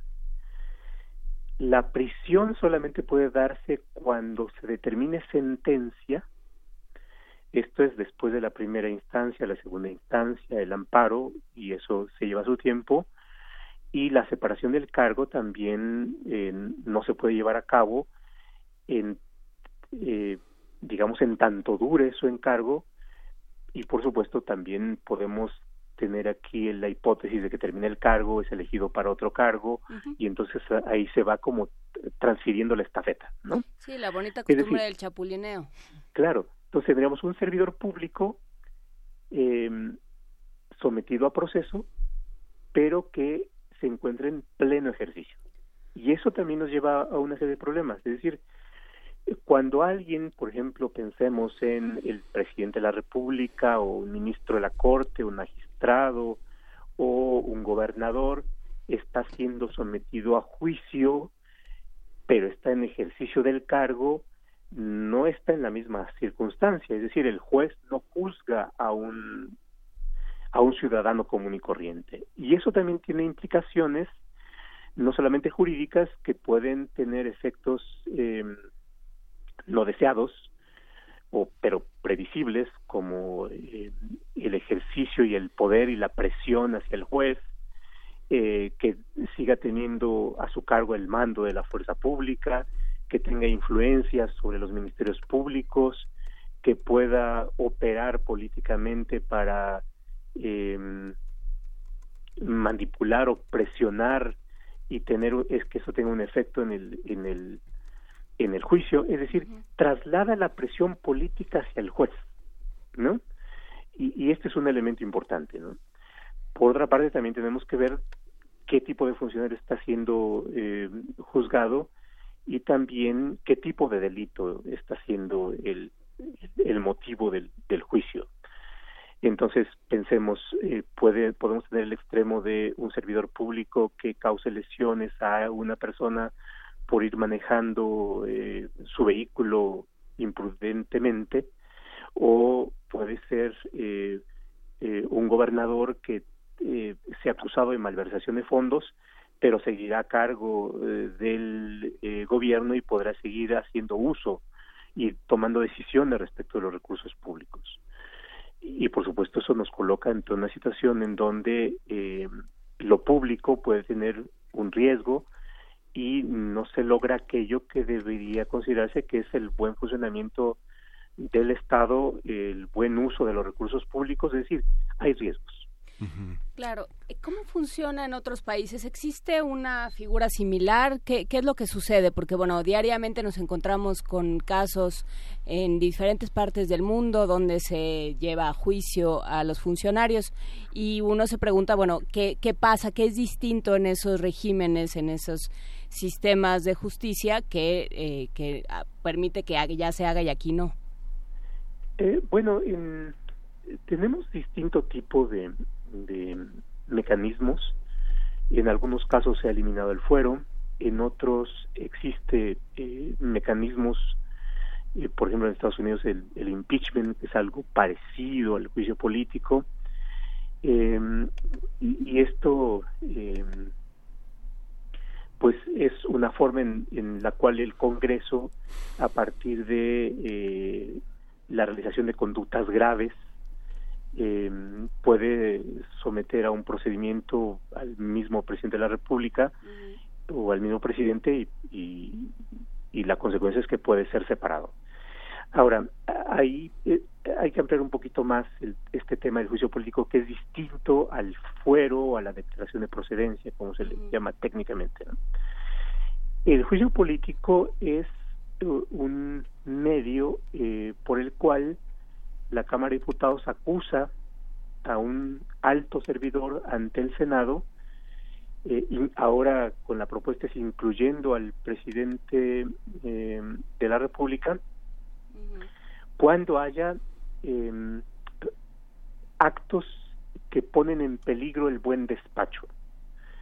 Entonces es una denominación muy genérica, muy ambigua, no es no es que realice un delito eh, y por tanto lo que tendríamos es un eh, panorama en el cual de manera discrecional se tomarían eh, decisiones por los políticos, una forma en la cual los políticos dirimen sus conflictos, purgan sus problemas y bueno, por supuesto, en la medida en que toman una decisión, también toman una responsabilidad. Pero entonces el presidente sería rehén de los diputados y senadores. En el nuevo escenario sí, el, gana el Congreso, eh, gana la mayoría simple de los diputados y en el Senado hay, que reunir la mayoría absoluta, es decir, las dos terceras partes de los senadores presentes en la sesión y ahí la clave es que el, partido del presidente pudiera tener eh, senadores suficientes como para vetar la decisión. Pero sí, efectivamente, eh, el cambio entre lo que hay ahora y lo que podría haber con esto es que gana el, el Congreso, gana los partidos que creen mayoría y por otra parte el presidente está en una situación pues eh, más vulnerable, por así decirlo, ¿no? Inmovilizado, digo, lo que se ha, lo, que se ha hablado. Digamos, ¿cuáles son las historias, la historia de, la, de los desafueros y los juicios políticos en México? Sabemos que tenemos cerca de 350 solicitudes de 13 años de rezago. ¿Por qué no se han eh, realizado los juicios políticos a las personas que los partidos eh, políticos han señalado? No sé, el, sustituto, el, encargado del despacho de la PGR, hay una solicitud de juicio político contra él. Y así, 350 más. Eh, porque está sujeto a la discrecionalidad y a, y a las condiciones, a la coyuntura, a la voluntad que puedan tener los políticos y por tanto si no la tienen, eh, los casos están ahí archivados y no se les quita ni el polvo, ¿no? Entonces yo creo que es, y cuando hay interés, entonces el mecanismo se echa a andar. Claro. Eh, digamos, hubo interés en el desafuero de López Obrador y bueno, se echó a andar ¿Por qué no se pudo? Eh, ¿Perdón? ¿Por qué no se pudo? ¿Por qué nos siguió amando desaforadamente López Obrador? Bueno, sí se desaforó, sí se aprobó el desafuero. Y después pasó al juez. Entonces es un caso de, de digamos, de en donde sí hubo una decisión, ustedes lo recordarán, en un tiempo preelectoral y eh, una vez que se decidió, el juez eh, tomó conocimiento del caso eh, durante el gobierno de Fox, después una decisión en la cual el Ministerio Público, hasta donde recuerdo y si no me vaya la memoria, se desistió de la, de la acción y entonces, bueno, ya pudo seguir el proceso político, ¿no? Otro eh, de los que me viene a la memoria es el de Serrano, en donde eh, después de los escándalos ahí de Pemes y demás, también fue sujeto a desafuero es un caso distinto porque eh, eh, recordemos que aún el PRI estaba en sus mejores momentos y entonces decidió eh, que la procedencia se diese con uno de sus de, los suyos.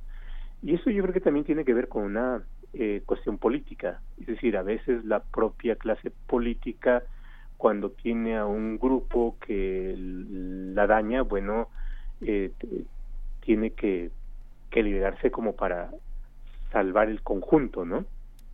A ver, tratemos por un momento, eh, querido José Roldán Chopa, de entrar a este mundo de la fantasía o de la imaginación en donde eh, vamos a decir que al presidente Enrique Peña Nieto se le quita el fuero ¿no? Eh, por X razón. Bueno, de entrada, ¿se podría, como están las consideraciones, eh, la, la, la, situación en el país con los senadores con los que se tiene y demás? Pero si sí se pudiera, ¿qué pasaría? Porque realmente pensamos que pasarían mil y un cosas si se le quita el fuero a alguien y a lo mejor ni siquiera. Bueno, hagamos este ejercicio. Imaginemos que se aprueba y, y esto entra en vigor antes de la conclusión del, de este periodo. Eh, si hay una investigación, una denuncia y hay pruebas, entonces el fiscal, es decir, la PGR, lo cual ahí nos plantea un primer problema, si la PGR Exacto. haría eso, podría presentar la, eh, digamos, la carpeta de investigación ante el juez del Poder Judicial de la Federación. Eh, y entonces eh, el juez, si es que eh, estima que hay pruebas suficientes para iniciar el juicio, pues entonces eh, lo iniciaría y llamaría a juicio al presidente de la República. Ahora, eh, habría que ver qué tipo de delito, ¿no?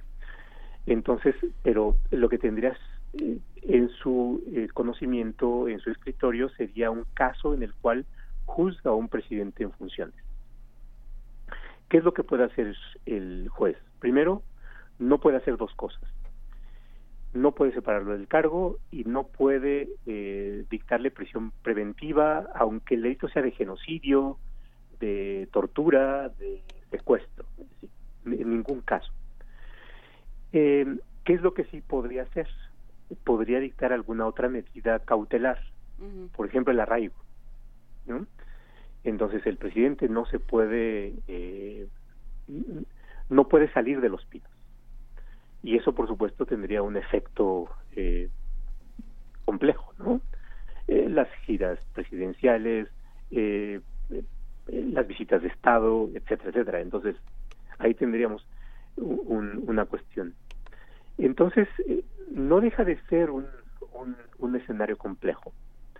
Una vez que concluya el, el, el periodo, entonces dejaría de tener eh, la eh, el carácter de presidente no sería necesario, por supuesto, como es obvio, separarlo, pero por otra parte, eh, tal y como está la redacción de lo aprobado, habría duda de si puede dictarle prisión preventiva, porque dice, lo que dice es que la prisión preventiva eh, solamente terminará cuando haya sentencia firme. Es decir, eh, aun cuando termine el eh, periodo, no hay sentencia firme y por tanto podría seguir en libertad. Digamos, si yo fuese su abogado, yo alegaría eso. Es, es muy complicado y parece que eh, lo, lo, dice en Twitter Bernardo, dice que parece que las, las aparentes soluciones de hoy son los problemas de mañana. ¿Es así? ¿Cuál, es, cuál es su lectura, José Roldán Chopa? miren, yo creo que un asunto como este tendríamos que pensarlo muy detenidamente. Luego de haber leído el dictamen me queda la impresión de que estuvo hecho muy deprisa, e incluso si uno revisa la redacción es una redacción atropellada, no está cuidada, considera solamente algunos elementos, por ejemplo, la idea de que todos somos iguales y por tanto todos deberíamos ser tratados de igual manera, eh, y que los funcionarios no deben tener privilegios, eh, lo cual sonaría bien. Pero después el mismo dictamen establece privilegios y, y ahí ya no hay una consistencia. Ahora, eh, eso nos lleva a examinar el primer punto. Efectivamente, todos los seres humanos somos iguales, pero cuando hay seres humanos que tienen una responsabilidad y la responsabilidad no solamente es el ejercicio del poder y tener un buen salario, sino hacerse cargo de la buena marcha de los asuntos públicos, hacer una buena gestión de los recursos de todos, porque de ahí dependen las nuestras condiciones de vida, entonces ya no hay una igualdad, hay hay una posición especial que tiene que ser examinada y hay una posición de responsabilidades que también tiene que ser analizada y la otra cuestión es que independientemente de lo que eh, de la suerte que corra una persona tiene que verse la otra parte es que es condiciones de gobernabilidad, condiciones de estabilidad y un buen manejo y garantía del buen manejo de los recursos públicos. Pues a dar seguimiento justamente a todos estos temas, José Roldán Chopa. Muchísimas gracias por haber hablado esta mañana con nosotros. Sin duda volveremos a estar en contacto. Pues muchas gracias a todos y que tengan muy buen día. Va un gran abrazo. muchas gracias. José gracias, Vámonos con música, querido Miguel Ángel. Vamos a escuchar de Hello Seahorse, Me he convertido.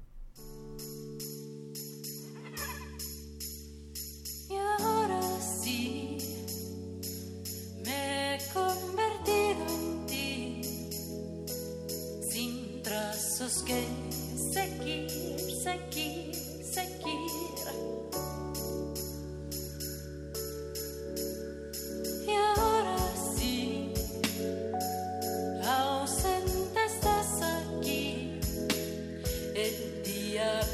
Diablo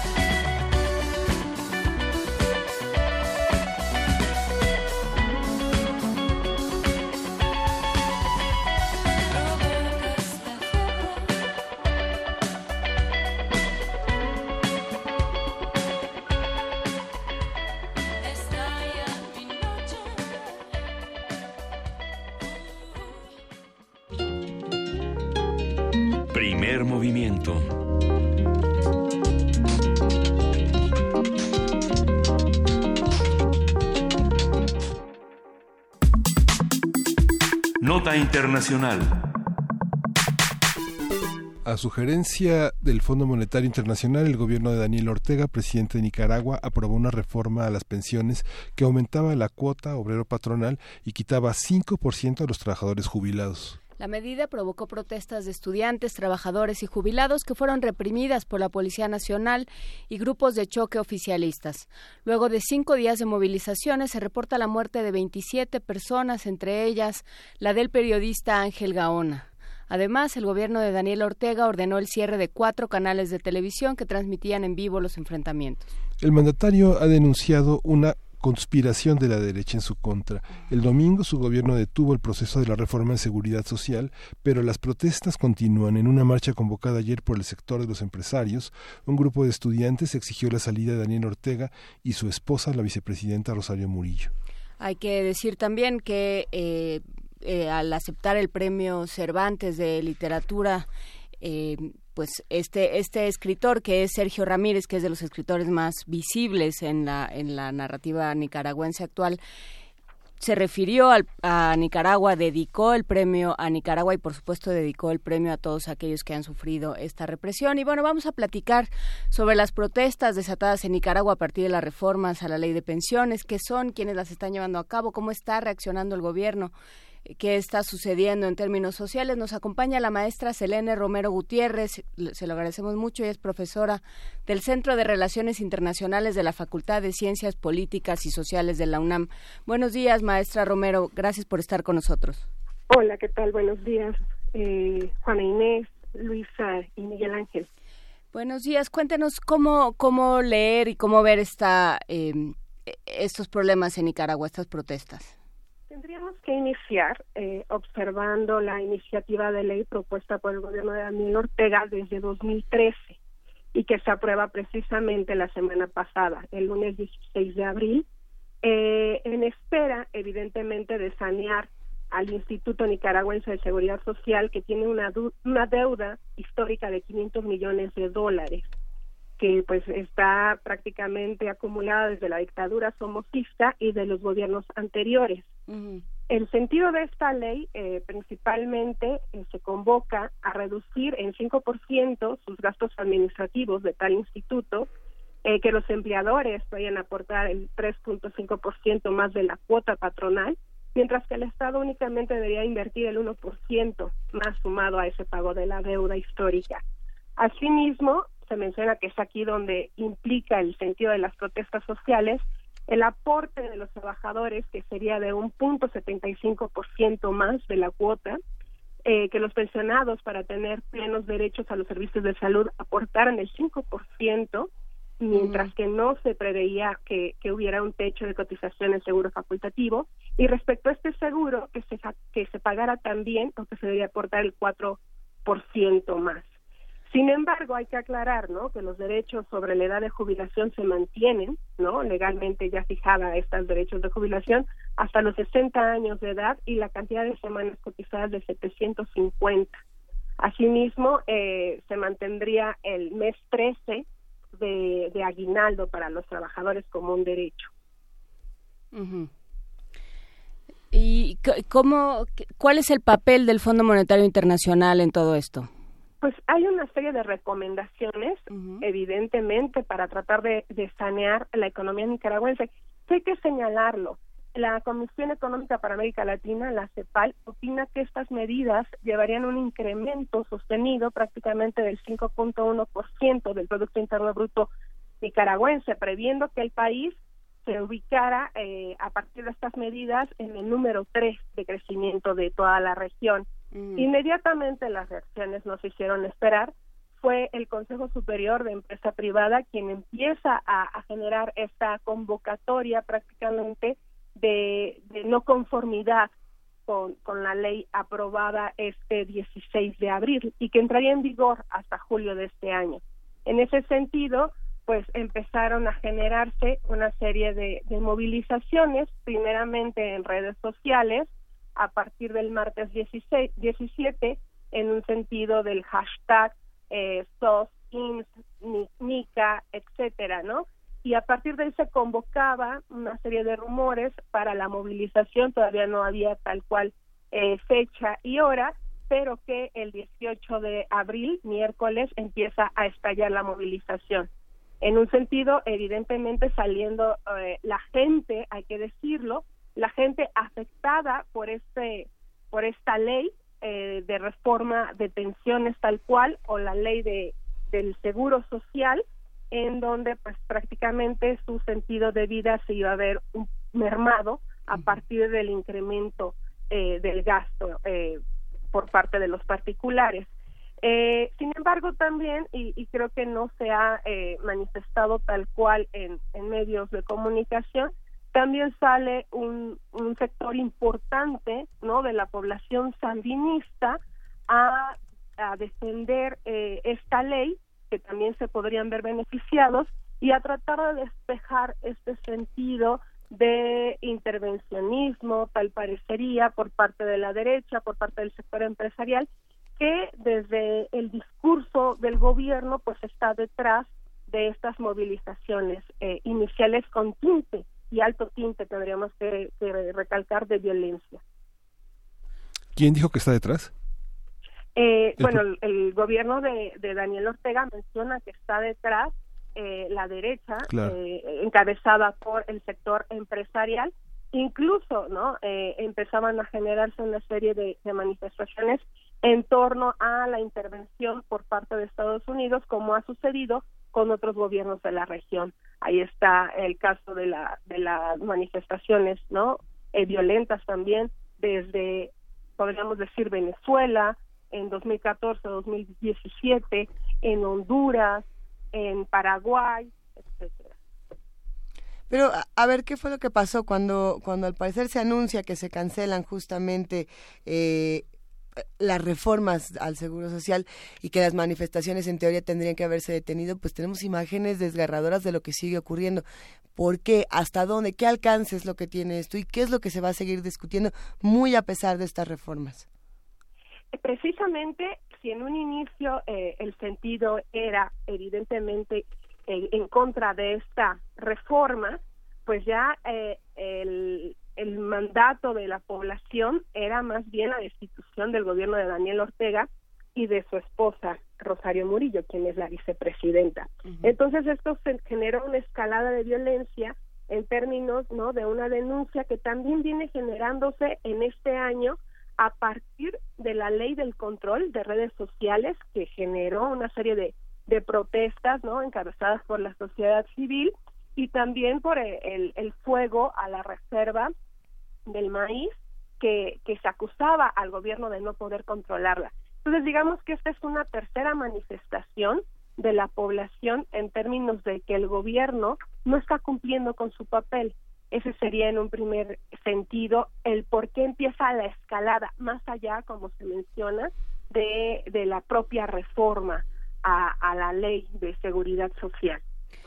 Sí, digamos, eh, la- estas eh, estas manifestaciones en contra de la reforma son parte ya de una de una serie un- son una episodio más digamos en una serie de manifestaciones eh, en contra del régimen de Daniel Ortega. Y, y eso eh, cuando hablamos de la población que se manifiesta tenemos claro de quién estamos hablando maestra Romero Pues, eh, en, digamos que en un sentido, evidentemente los afectados por esta ley de manera directa, pero que se combina con lo que mencionábamos, con Ujú. otros, eh, digamos, iniciativas de ley que también ha tenido el, go- el gobierno de Daniel Ortega, pero que a la calle también han salido a manifestarse gente que está apoyando eh, las medidas hechas desde el gobierno sandinista. Es decir, hay una serie de movilizaciones que hablan también por la pacificación. Claro, la nota internacional es sobre esta escalada de violencia y que nos recuerda mucho a los acontecimientos venezolanos. Es decir, hay una serie de elementos que podríamos eh, eh, pues prácticamente asemejar con Venezuela el pasado 2017 cuando se habla de esta violencia extrema en términos de un uso de artefactos caseros, prácticamente de armas de fuego no convencionales por parte de la población que nos está recordando un poco a partir del sentido de la, de la revisión de la guerrilla urbana y las tácticas subversivas que también se generaban en el territorio latinoamericano. También, por ejemplo, este sentido de la difusión de rumores a través de redes sociales, como señalábamos, son grupos vinculados a, a este sector empresarial nicaragüense y que inician esta campaña de rumores sobre el uso de, por ejemplo, de armas químicas, señalaban en un primer lugar, en un primer momento, eh, por el gobierno de Daniel Ortega, que también lo mencionaron en el término de uso de armas químicas por parte de Nicolás Maduro y que pues nos está recordando el uso de armas químicas también eh, en Siria para la intervención de Estados Unidos.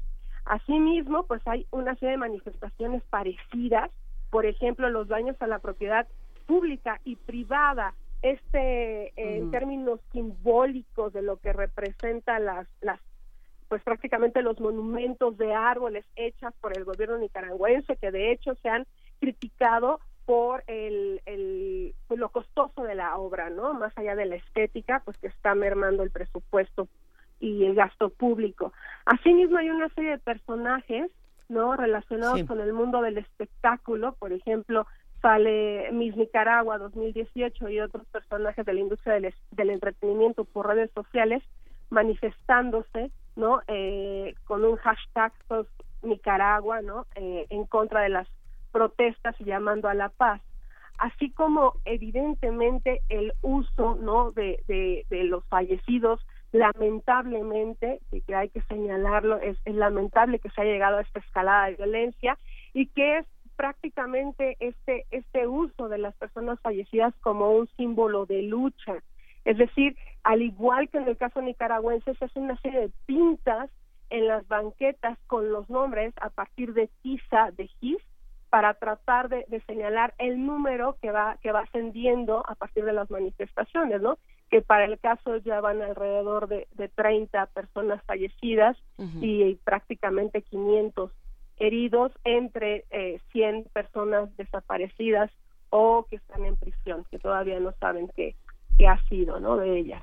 Se- Sería interesante también estudiar un poco de quiénes son estos personajes en, en el gobierno. Por supuesto, la figura de la, la- la vicepresidenta de Nicaragua. Rosario Murillo, quien es también mujer de, de Daniel Ortega, y que hace algunos años eh, tenía un escándalo que estuvo, por supuesto, en todos los medios de comunicación y que habría que estudiarlo, eh, un, un escándalo de abuso sexual por parte de Daniel Ortega a la hija de Rosario Murillo y ella después dijo que no, que pues que más bien la hija estaba enamorada de Daniel Ortega.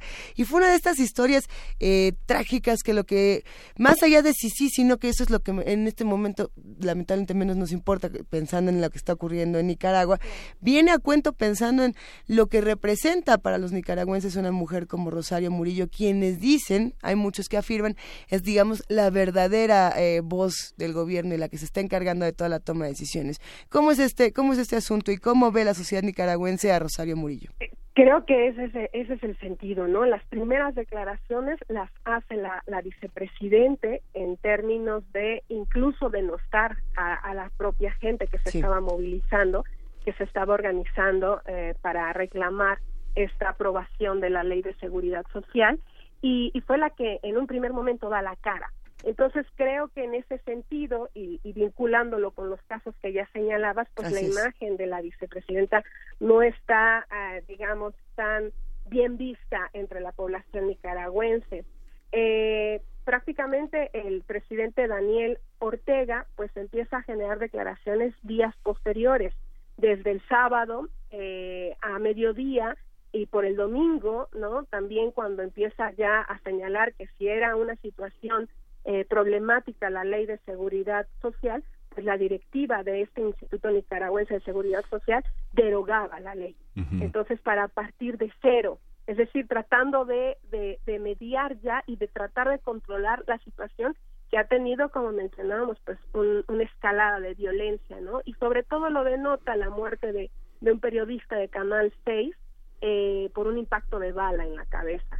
Entonces, creo que ahí ya, eh, en términos de la presión internacional, las miradas regionales eh, los propios organismos de, de corte regional e internacional, a decir, por ejemplo, de las declaraciones de la OEA, en donde ya urge a, a la pacificación eh, al interior de, de, de Nicaragua. Y, por ejemplo, no es casualidad que también el Papa Francisco, en su an- Angelus de la misa del domingo, pues llamara a esta pacificación. Y que a partir de ahí, como bueno, un pueblo, ustedes saben, altamente católico, que es el nicaragüense, pues el propio Daniel Ortega llamara a un sentido de pacificación en donde se retomara el diálogo, en donde inicia esta disputa entre el sector empresarial, concretamente el, el ¿no? Y el gobierno encabezado por él y por su esposa, y a partir de ahí la Iglesia Católica fuera mediadora de este diálogo, eh, ya para buscar la pacificación.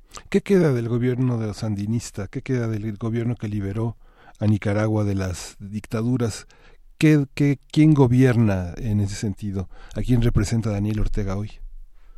E- Ese es el, ese es el, el asunto, ¿no? Creo que es una es, es ahí el sentido de, del problema eh, en términos de evidentemente en un contexto en donde se tienen que generar una serie de compromisos institucionales, por ejemplo, se señalaba en un inicio, ¿no? de la nota internacional eh, que respondía a una, digamos, eh, iniciativa por parte del Fondo Internacional, pues creo que es complicado ya cuando tal un movimiento entra a la ocupación institucional, a la toma del poder político como lo conocemos para llevar a cabo una serie de, de elementos eh, tal cual eh, en favor de la población. Al final de cuentas siempre va a existir este este puntero, esta polarización cuando se hace una manifestación de este tipo en materia legal que perjudique directamente a, sectores de la población.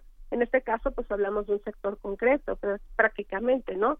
Los jubilados, los pensionados, los que están adscritos al Seguro Social. Eh, hay declaraciones incluso de parte de la población nicaragüense que, ellos estaban a favor. Es decir, que, que si esto conducía a tratar de eh, preservar el Instituto Nicaragüense de Seguridad Social con parte de algunos eh, beneficios sociales y programas en materia de salud, pues que no había ningún inconveniente que se subiera eh, la cuota prácticamente, pero pues no para todos es lo mismo. Entonces creo que ahí es el sentido de, de este dilema, ¿no? De, cómo queda atrás en términos de cuando es un movimiento, un frente por la liberación en un contexto histórico muy concreto, era evidentemente derrocar la dictadura y como hoy, a, a prácticamente ya más de 30 años de esto, pues generar otro contexto en un sentido eh, pues prácticamente de globalización planetaria. Habían dicho que las reservas del Banco de la, del Instituto de Seguridad Social acabarían en 2019 si no se incrementaba la edad de, jubila, de jubila, jubilación, que son 60 años. ¿Esto es viable? ¿Es una crisis, eh, es un círculo, que una serpiente que se muerde la cola en esta crisis económica en Nicaragua? Tal parecería. De, de hecho, el, el sentido eh, se mencionaba, ¿no? A, a, hablando desde una perspectiva netamente oficial, eh, que el punto, de hecho, dentro de la reforma de la ley de, de seguridad, eh, la menos agresiva era la propuesta por Daniel Ortega, que de hecho el sector empresarial hablaba de este sentido de la elevación de jubilación a 65 años y de la cantidad de semanas cotizadas al doble, prácticamente a 1.500, eh, erradicando algunas medidas ya tal cual eh, de programas sociales por parte de, este sector. Entonces, diga, eh, digamos que la, la, la ley, la iniciativa, se hace con esta difusión de que eran medidas necesarias para reducir la deuda histórica de este Instituto Nicaragüense de Seguridad Social, pero que además era la menos agresiva. Claro, el, el punto incluso de, de, la derogación de la ley se menciona que no queda de lado, de hecho, la, la implementación y la necesaria reforma de la ley de seguridad social, solo que ya hay un llamado en términos de que sea prácticamente a partir del consenso eh, y sobre todo por las protestas que se generan ¿no? en, en los últimos cinco o seis días. Eh, no, no se antojan sencillas las cosas, eh, hay muchas opiniones encontradas al, al respecto, maestra Romero. Eh, Milagros Romero nos escribe, parece ser por lo que veo en su, en su línea de tiempo de Twitter, nos escribe desde Nicaragua o por lo menos está muy involucrada con, con lo que está sucediendo. Y bueno, pues se plantean también unas eh, una serie de protestas autoconvocadas y se, y se plantea una posición muy crítica eh, ante el gobierno de, de Daniel Ortega y muy, por supuesto, muy, eh, muy indignada frente al, al gobierno de Daniel Ortega. De hecho, bueno, pues ayer, eh, digamos, lo- la, la última nota, los últimos acontecimientos que hemos estado revisando es que a partir de, salir a la luz, eh, una vez más, Daniel Ortega eh, y señalando esta derogación de la ley, el domingo, el día de ayer, precisamente, pues salen a manifestarse, es una manifestación multitudinaria, impresionante, ya en un sentido de que se marcha Daniel Ortega y se marcha la vicepresidenta, ¿no?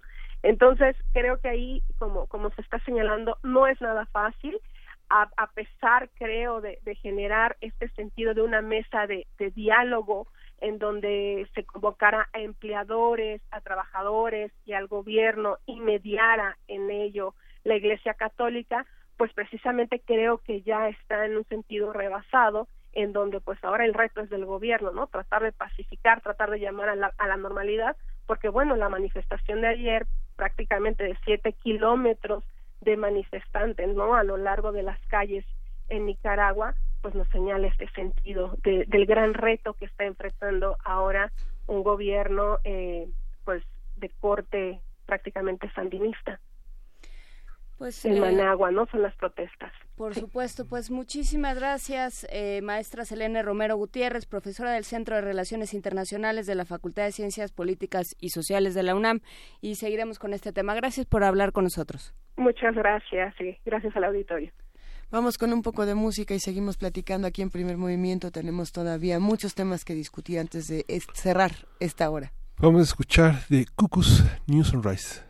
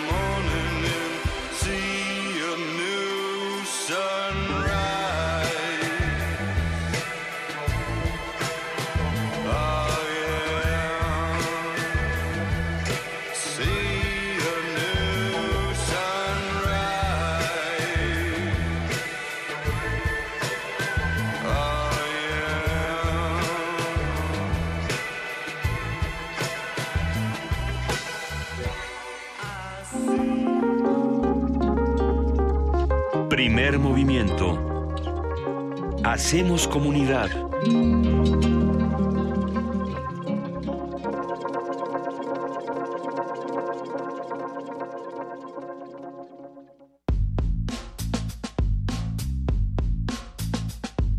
De todos, para todos. Diseño y espacio público en la Ciudad de México. Exposición organizada por la Facultad de Arquitectura de la UNAM con proyectos de diseño industrial, urbanismo, arquitectura y arquitectura de paisaje para celebrar el nombramiento de la Ciudad de México como Capital Mundial de Diseño 2018. El diseño como herramienta para mejorar la calidad de vida de la ciudad. Del 3 de marzo al 28 de abril, en el Museo Universitario de Ciencias y Arte, MUCA, Ciudad Universitaria. Entrada libre. Más información en muca.unam.mx. En la felicidad de un estudiante al recibir la beca que tanto deseaba. En la seguridad que tienen quienes más lo necesitan de contar con su despensa. En la tranquilidad de la familia que recibe atención médica en la clínica cercana a su casa. En cada salario rosa que reconoce el esfuerzo que las amas de casa realizan día a día. Y en cada apoyo están los resultados de los gobiernos del PRI. Siempre con las mujeres, los estudiantes, los adultos mayores y las familias, está el PRI Estado de México. La mafia del poder es una basura, es una planadora que quiere aplastarnos. Descuídate un instante, uno solo, y estos desgraciados te aplastan. Te aplastan con sus abusos, sus robos, su corrupción y la inseguridad. Te aplastan con sus brutales aumentos a la gasolina, al gas, a la luz, a los medicamentos y al costo de la vida. Si quieres un cambio verdadero en tu vida, súmate al Partido del Trabajo.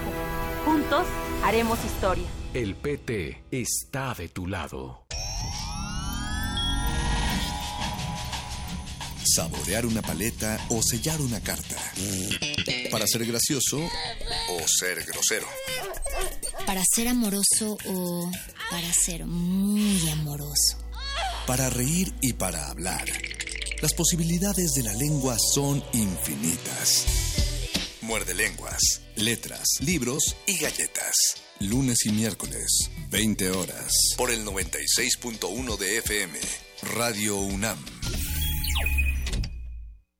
Y seguimos con la transmisión del partido más aburrido de la historia. Los jugadores están dejando todo en la cancha, pero todo. ¿Y la afición?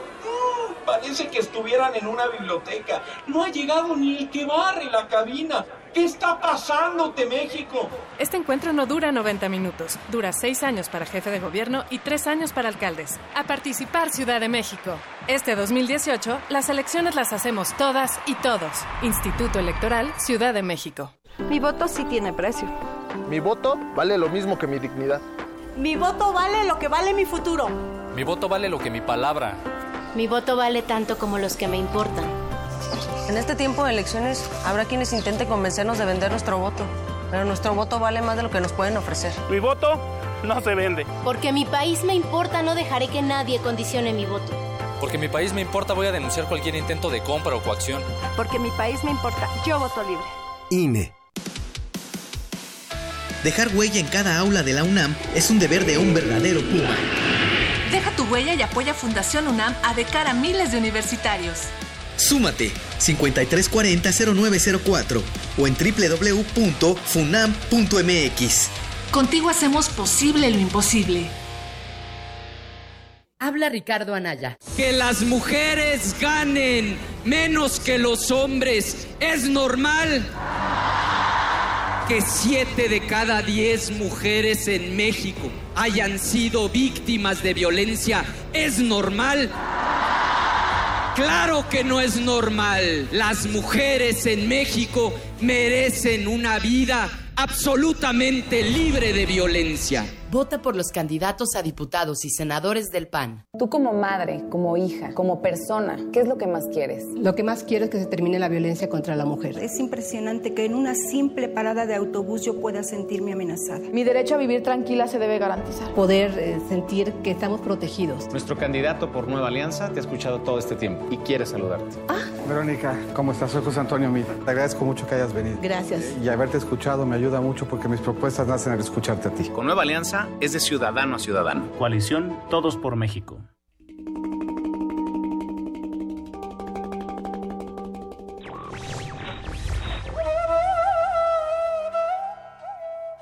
A pesar de las ilusiones racionalistas e incluso marxistas, toda la historia del mundo es la historia de la libertad. Albert Camus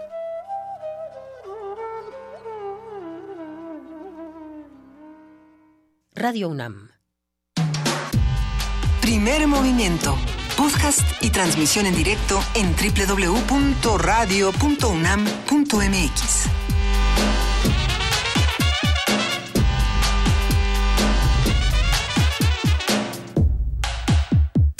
Ya son las nueve de la mañana con seis minutos y muchas cosas pasan en esta cabina mientras estamos en el corte informativo, en la pausa de Radio UNAM y por supuesto en los spots del INE que tanto, tanto tienen que decir o, o que, o que no decir, pero ese ya será asunto de otro programa. Nosotros estamos interesados en la información esta mañana y todavía tenemos más temas, Miguel Ángel, Juana Inés.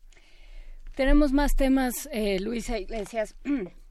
Vamos a hablar de mujeres, vamos a hablar de mujeres y sociedad, vamos a poesía necesaria antes de todo eso, ¿te parece? Yo creo que sí hay que ir a poesía necesaria porque tengo la impresión, ya, la doctora Concepción Compani Compani ya está aquí afuera. Eh, tengo la, la, la, ¿De que va a incendiar algo? Sí, sí, la perspectiva de que algo, algo va a pasar. Yo ya no sé qué va a pasar, me estoy poniendo nerviosa, pero sin duda lo vamos a disfrutar en este programa. Vámonos mejor a poesía necesaria. Primer movimiento.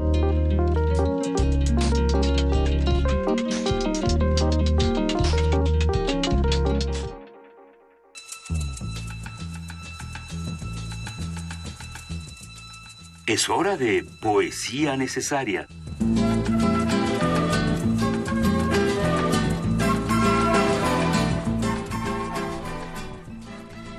Ha llegado el momento de poesía necesaria, querida Juana Inés. Sí, y bueno, pues para, para retomar el tema del que estábamos hablando, busqué poesía nicaragüense contemporánea y me encontré con, con un, eh, un número de la revista Alforja, esta revista de poesía que está en línea y que se puede consultar a manera de PDF y que recupera muchos poemas eh, de la actualidad nicaragüense. Uno de ellos se llama Las Hamacas, que era uno de mis grandes eh, finalistas para esta, para esta poesía necesaria. Pero luego me encontré con El Eterno Canto de las Sirenas de Michelle Najlis, también poeta nicaragüense, y pensando en que ahora vamos a hablar de mujeres y sociedad y desde dónde y cómo se está abordando en el Colegio Nacional y en diferentes espacios y cómo se refleja aquello en el lenguaje, pensé que bueno, pues venía más, más a cuento El eterno canto de las sirenas de Michel Najlis. ¿Qué decía Ulises el canto de las sirenas, que tu pobre astucia no se atrevió a escuchar? ¿Qué fue de la armoniosa perfección que tus naves esquivaron? ¿De qué sirvieron tus viajes? ¿Para qué las arenas de Troya, la victoria a traición, la embriaguez de Polifemo? ¿Para qué la gloria de los siglos, insensato? Si hombre al fin, tuviste el milagro al alcance de tu mano, más importante que la gloria, más efímero que la fama, y por eso, solo por eso, eterno. Y te negaste, cobarde, a descifrarlo. Pero las sirenas Ulises son eternas otros son los que escuchan ahora nuestros cantos.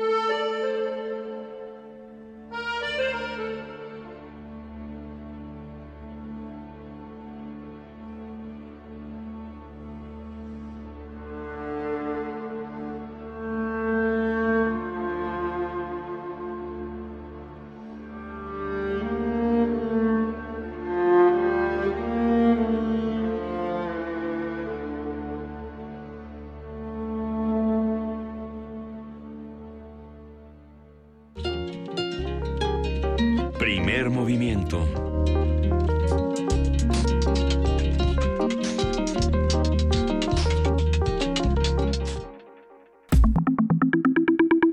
La mesa del día. Hoy la participación de la mujer en la sociedad mexicana es más significativa que en el siglo pasado. Actualmente más de la mitad de la población en nuestro país está integrada por mujeres y su aportación al desarrollo de México se registra en todos los ámbitos.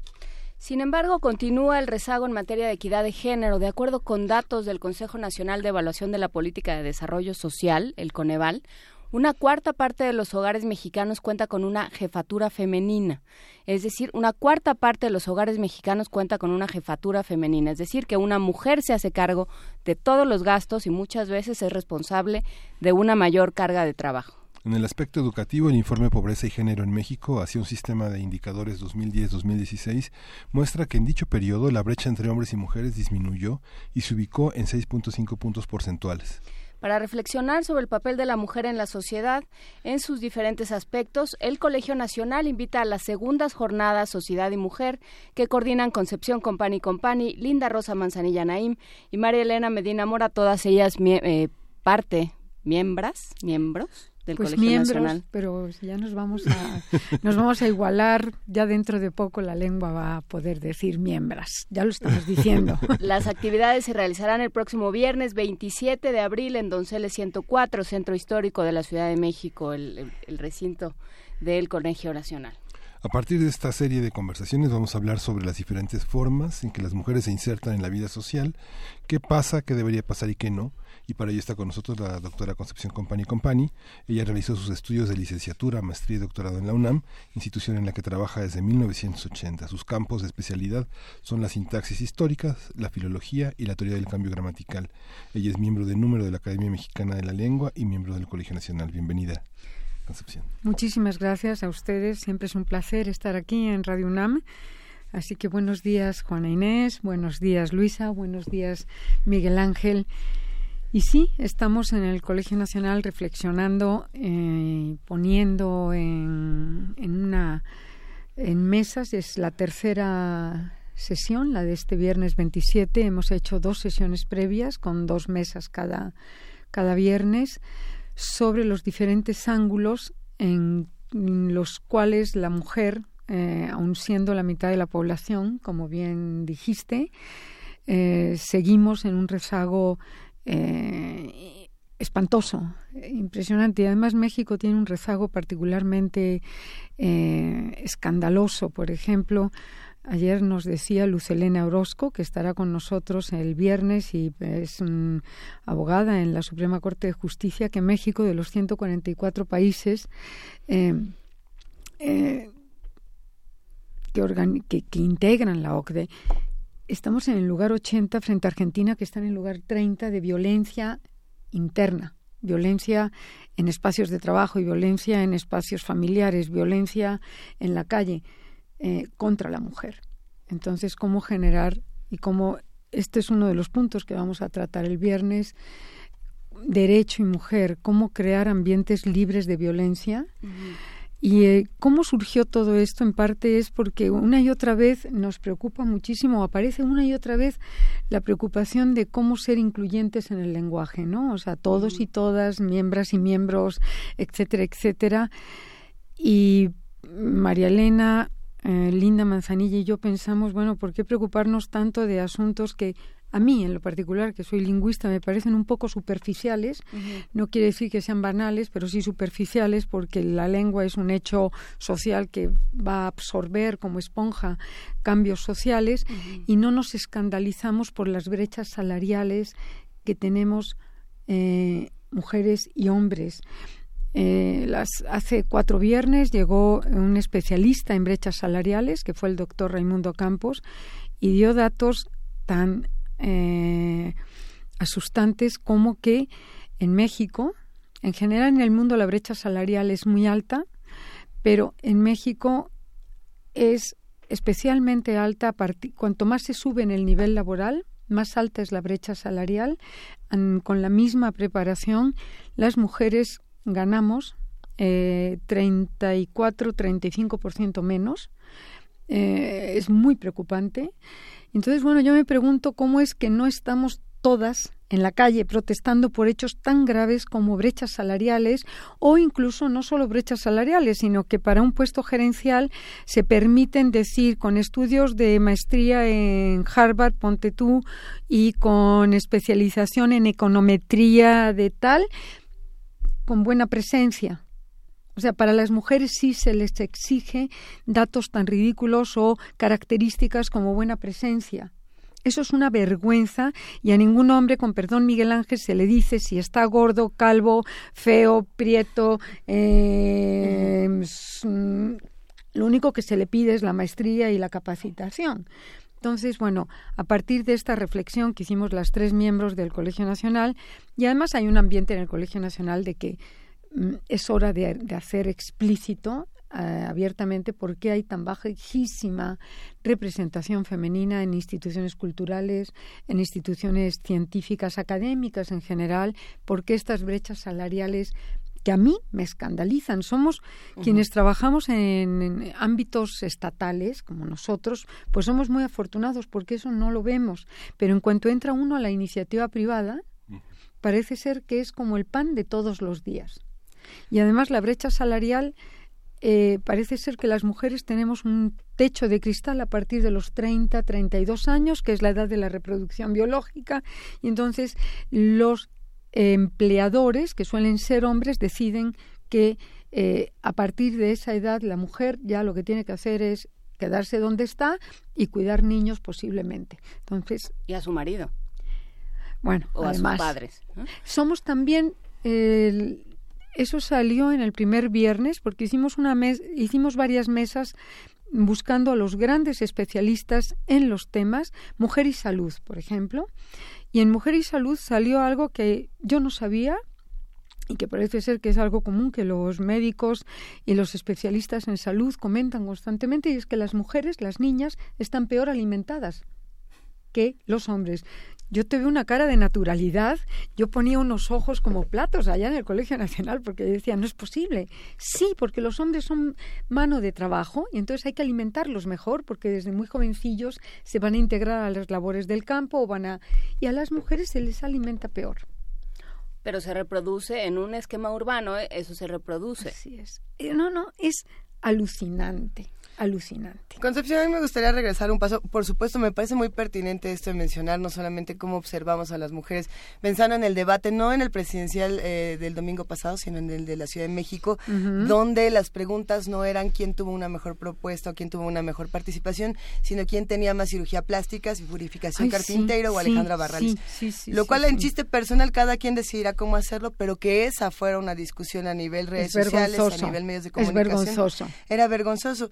Sin embargo, no podría quitarle el peso, es decir, eh, el tema de los salarios, el tema de lo que ocurre con las niñas, con los niños, creo que también tendría que ver con el lenguaje. Y muy a pesar de que digamos por qué no nos por qué no nos preocupamos más por esto sí creo que tendríamos que preocuparnos igual por todo. El sí. entiendo que decimos todos porque ya lo hemos platicado en episodios anteriores del primer movimiento sí pero no todos los que están del otro lado, o todas, o, todos, sí, o sí, eh, no importa. Son lingüistas, o no todos tienen esta misma... El lenguaje, el lenguaje es lo que nos hace humanos y es a través mm, del cual simbolizamos todo nuestro mundo. Eso es una realidad. Es dime cómo hablas y te voy a decir quién eres, de dónde vienes, dónde naciste, con quién te educaste, con quién comiste el día de ayer, prácticamente. Y es cierto, el lenguaje como eh, soporte de simbolización del mundo, es importante que no sea excluyente. Pero el, el lenguaje en el discurso que construimos, que a mí me digan miembro del Colegio Nacional, ni me quita ni me pone, ya lo hemos platicado, ¿no, Luisa? Ni me quita ni me pone mi membresía, ni me añade nada.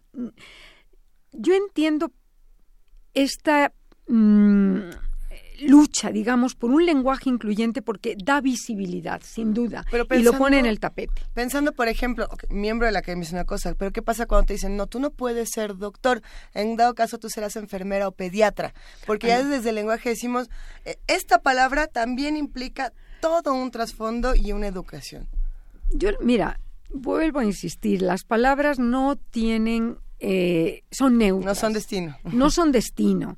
Decir pediatra es hombre o mujer, sean sustantivos comunes, el pediatra, la pediatra. Y acaba en A, a pesar de que hay gran, gran número de femeninos en, la lengua española en A. Lo que sí me preocupa es que con el lenguaje, y nos preocupa a todos, espero que sea a todos, que con el lenguaje generemos estereotipos, generemos expectativas, generemos de que enfermera es esencialmente femenino, mujer, porque somos las encargadas de los cuidados. O sea, dejamos de atendernos en salud, eso es lo que salió en esa mesa, dejamos de hacer nuestra vida porque nos encargan o así ha sido la vida y nos encargan el cuidado de los padres, de los enfermos, de no sé qué. ¿Por qué tenemos que ser nosotras las encargadas del cuidado y no repartir el cuidado? Porque eh, México tiene una ley que muchas mujeres supongo que defienden, eh, donde si hay un conflicto entre la pareja, sea cual sea la identidad de género de esa pareja, eh, los hijos se van a quedar hasta los 12 años con, eh, con, la mamá o la persona que representa el rol femenino. Nadie le ha preguntado a esa mamá si ella ha aceptado ese rol. Entonces, bueno, yo lo que creo que hay que hacer es igual, generar igualdades reales de que somos diferentes, somos diferentes, nada más tenemos que vernos, ¿no? O sea, eso es, eso es una banalidad. A mí me escandaliza que haya comentarios eh, de si es eh, se hizo tres cirugías estéticas, si es güera, si ahora lleva el color de otro el pelo de otro color y nunca hay un comentario así para un hombre. O sea, me parece reprobable en hombres y en mujeres esos comentarios y me parece escandalizante que solo se concentren en eh, mujeres. ¿Qué estamos intentando en el Colegio Nacional? Bueno, pues reflexionar, invitar a los grandes especialistas y reflexionar sobre estos hechos de una desigualdad absoluta. El próximo viernes están todos invitados. Va a haber una mesa de derecho y mujer. Eh, estará eh, José Ramón Cosío. Estará eh, Lucelena Orozco de la Suprema Corte. Estará Carla Quintanilla de la Comisión para las Víctimas. Y estará Diego Valadez. Esa es una mesa. Y en la otra mesa eh, la última mesa de esta serie eh, es sobre, mm, vamos a reflexionar sobre la baja eh, representatividad que, tiene, que tenemos las mujeres en instituciones científicas, culturales, académicas en general. Y va a estar Sabina Berman, que ha sido muy crítica. Con el Colegio Nacional y entonces dijimos, bueno, pues a lo mejor es el foro y el momento de discutirlo abiertamente. Eh, Julia Carabias y em, em, Silvia Torres, Silvia Torres, astrónoma, eh, tres mujeres de la vida eh, institucional cultural desde diferentes ángulos y Adolfo Martínez Palomo. Con Silvia Torres hablamos hace ya algún ya algunos años justamente cuando este premio Nobel dijo eh, las mujeres que no entran a los laboratorios porque nada más nos distraen, porque nada más nos persiguen y nos distraen.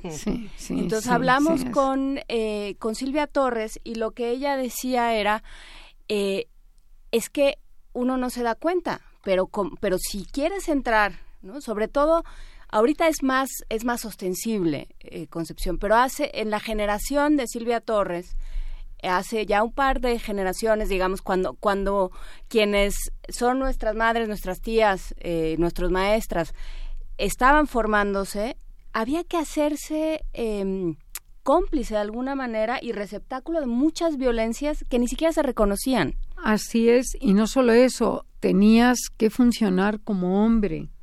Eh, yo eh, pertenezco a esa generación, quizá la última eh, la de juventud un poquito más menos acumulada todavía y para poder entrar a esos círculos o para poder dialogar de tú a tú con hombres tienes que funcionar como hombres.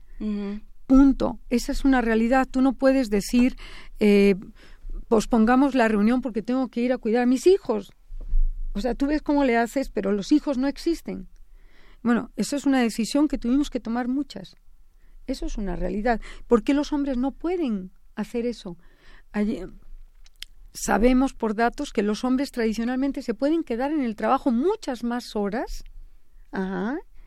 eh, y las mujeres salen disparadas a cuidar a los niños, ¿por qué los hombres no tienen que salir disparados a cuidar a los niños? Es decir, aquello que comentaba Silvia Torres y que es, aquello que comentó el premio Nobel, que es vergonzoso, es una realidad. No solo eh, estorbábamos o éramos un elemento distractor, sino que teníamos que comportarnos como hombres o incluso tienes que ir vestida con solapa para que te puedan poner eh, una insignia que va solo pensada para solapas de hombres es hasta esa hasta esa bobada. Desde ahí. Hasta esa bobada es simbólica. ¿Cuántas horas le daba el IMSS a los hombres para guarderías? Me lo pregunto porque los hombres no tienen derecho a tener una guardería y entonces es desde el mismo sistema que las mujeres tienen que hacerlo. no es que todos los hombres digan no quiero cuidar a mis hijos. No. Pero el sistema o bueno la estructura en la que vivimos sí los obliga y sí nos obliga a, todos a estar ahí. Es uno de los países que tiene menos eh, licencias de paterna. Sí, cinco días. Cinco días. Ya ya están ya han mejorado muchísimo cuando eh, yo tuve, tuvimos nuestros hijos, eh, no había licencia para hombres. Nada más era el día del parto. Ahora hay cinco días laborables. Eh, me parece nada. Entonces, bueno, también te debo decir, lo he dicho abiertamente con amigos en ambientes laborales, yo no quisiera ser hombre en un país machista como es México o en otros países machistas porque la demanda de ser el proveedor, la demanda de no llorar, la demanda de no vestirte de rosa, la demanda de no... Hay como muchos estereotipos que están presionando y ser hombre en una sociedad machista, Dios nos libre, como ser mujer también en una sociedad machista, es eh, Dios nos libre.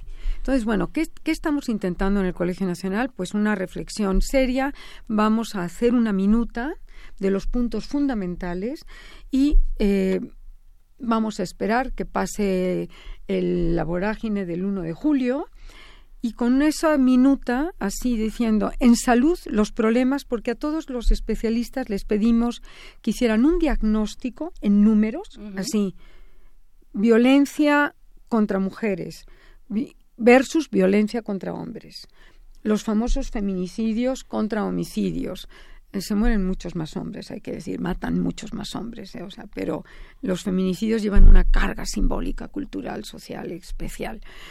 Y a todos les pedimos también que desde su perspectiva de especialistas, qué aspectos se podrían remediar o mejorar en la sociedad mexicana.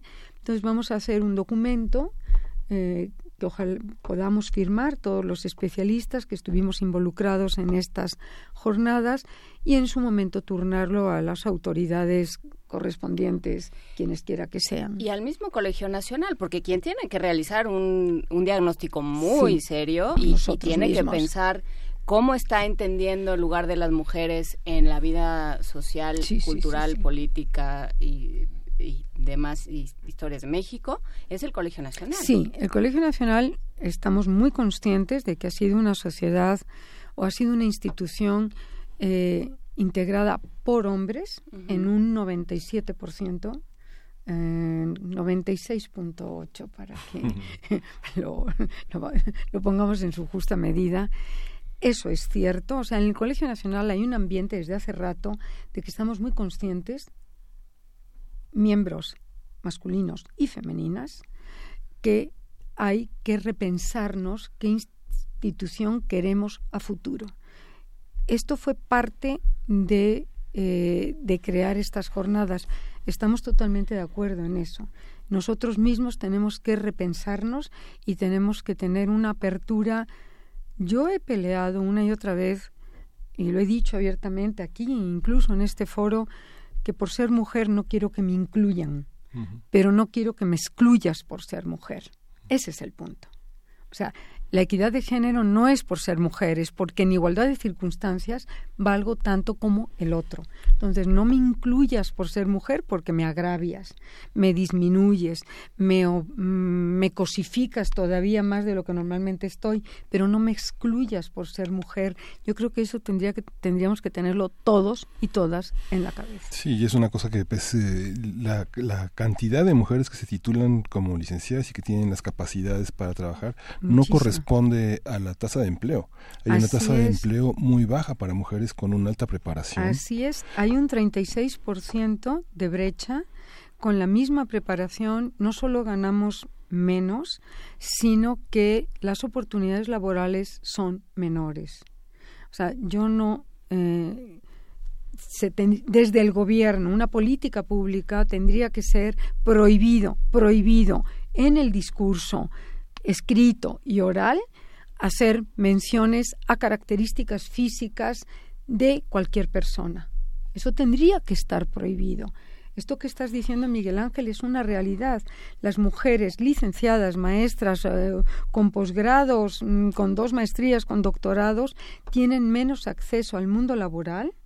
Hubo una mesa sobre mujer y trabajo. Eh, estuvo Gina Sabludowski, estuvo Silvia Yorguli, y los datos eran de susto. Ante las mismas condiciones de preparación, las mujeres tienen eh, menos posibilidades. También hay que reflexionar un hecho que salió en estas jornadas una y otra vez, es que muchas mujeres deciden que su vida está en el mundo del cuidado de los hijos y hay que respetarlo. Pues eh, en mi época, cuando yo estaba, llevaba a los niños a la alberca que nadaran, a que aprendieran a nadar para que no se ahogaran y nos dejaran tranquilos a los padres. Y decían, ay, pobrecita, porque yo estaba haciendo mi tarea, eran mis épocas de estudiante de posgrado, y me decían eh, las mamás que estaban ahí en el cotorreo y a lo mejor eran más inteligentes que yo, decían, pobrecita, tienes que trabajar ¿Qué le contestas a eso? Bueno, pues es, Los hombres tendrían que tener derecho también a, tener, a dedicarse al cuidado de los hijos. Sí, y es probable... Eso hay que legislarlo, porque no tienen oportunidad.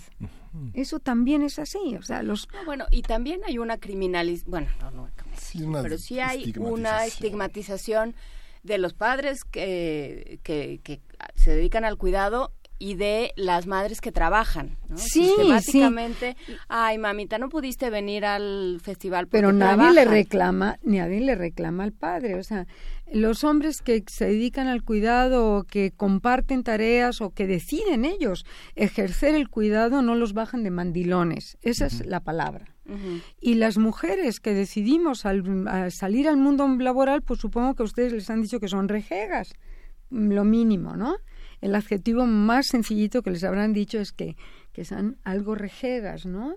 Porque hay unos estereotipos donde se espera que seamos mm, amables, sumisas, eh, de, no débiles, sino eh, con una cortesía, y el hombre quizá asociada a los estrógenos, yo no sé si esa, esa asociación es mm, fisiológicamente real o no, pero se esperan este, eh, ciertos roles de las mujeres y a los hombres, por el hecho de, ser, de tener testosterona, se espera que sean los machos, que sean los fuertes, que sean más violentos también. O sea, se acepta la violencia en los hombres a lo mejor porque tienen testosterona. Y vuelvo a, mi punto del reconocimiento de las violencias. O sea, hemos hablado aquí también eh, sobre, por ejemplo, violencia en el noviazgo. En las han venido los los estudiantes de las diferentes prepas de la UNAM a hablar sobre este tema, diciendo, claro, mientras mientras se siga pensando me cela porque me quiere, este,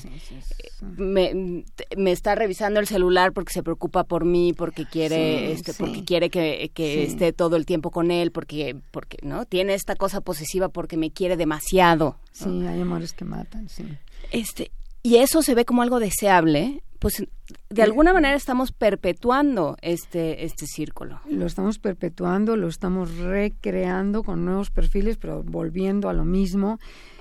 Mm, voy a decir algo que seguramente a mm, las mujeres no les va a gustar. Somos muy culpables de el machismo y de la sociedad patriarcal.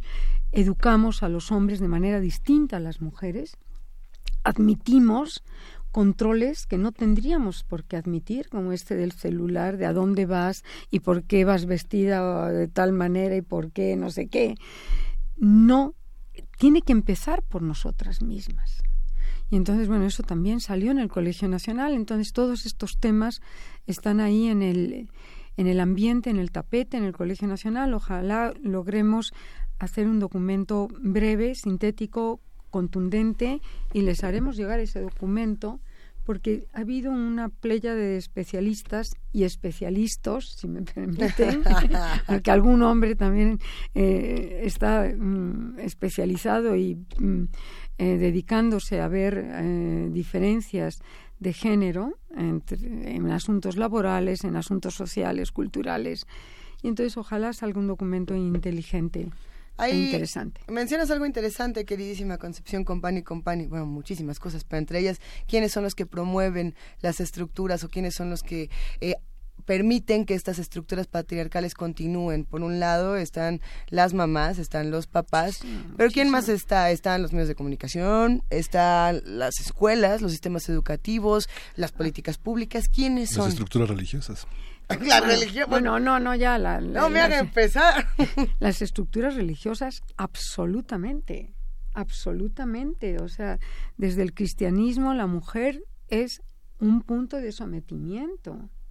O sea, es un, tiene que estar sometida y eh, toda la simbología medieval y de renacimiento, las mujeres han sido motivo de pecado. Eso, eso es para empezar, ¿no? Entonces los hombres son unas pobres víctimas de eh, unas sebas que están ahí eh, em, incitando al pecado. Eso es así. La Iglesia, porque mantiene estructuras de poder. Así, punto, ya. O sea, menos mal que ya no nos leen cuando pasas por el juez, ya no te leen la, la epístola de Melchor Ocampo, ¿no? Porque daba susto a pesar de que Melchor Ocampo fue un, uno de los grandes, grandes gestores de... Que no se casó nunca. Nunca, y fue uno de los grandes ideólogos junto eh, del, del juarismo para la, construir un México moderno, daba horror, pero también es un hombre de época, ¿no? Entonces, eh, la religión, las instituciones, aceptamos tranquilamente eh, roles sin digerir qué está ocurriendo con esos roles, ¿no? Esto, dale de comer a tu hermano, que está cojo, está manco, no puede, esto de darle de comer a tu hermano, no, no lo debemos aceptar. Hay una parte también, eh, pensando que estamos ahora eh, inmersos muy a nuestro pesar en las campañas políticas y en el discurso, ¿no? esta mencionaban eh, eh, lo que sucedió con el debate y, con lo que sucedió con la apariencia de las de las candidatas. Eh, pero hay otra parte que es cómo se construye el discurso. En el momento en el que ellas dicen, o ellos, ¿no? A ti, ama de casa, que te preocupas por tus hijos, y tú no eres ama de casa y no te preocupas por tus hijos, Miguel Ángel. Sí. Eso, ¿no? O sea, no te preocupa cuando salen a la calle. Este. Esta, esta idea, ¿no? De yo soy mujer y por lo tanto te voy a entender, pues se supone que si eres un ser humano entiendes a otro ser, ser humano. por el simple hecho de ser ser humano, porque todos los siete mil millones de seres humanos tenemos el cerebro igual, lo que nos condiciona son las culturas y el lenguaje con el que se que es el soporte de esa cultura condiciona enormemente eh, exclusiones o inclusiones. Eso es una realidad. O sea, la gramática puede ser neutra, pero cómo construimos el discurso es absolutamente eh, cultural, está determinado por patrones de cultura. Y si hay grandes avances, lo que sucede, digamos, es que las mujeres que luchan se comunican entre sí.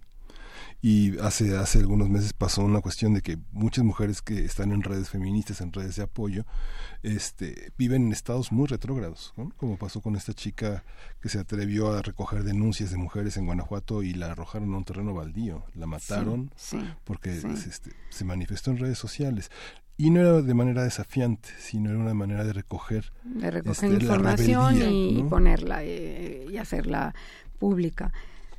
Hay que cambiar desde estructuras desde arriba. O sea, yo no creo que se pueda con buena voluntad cambiar eh, brechas salariales del 35%.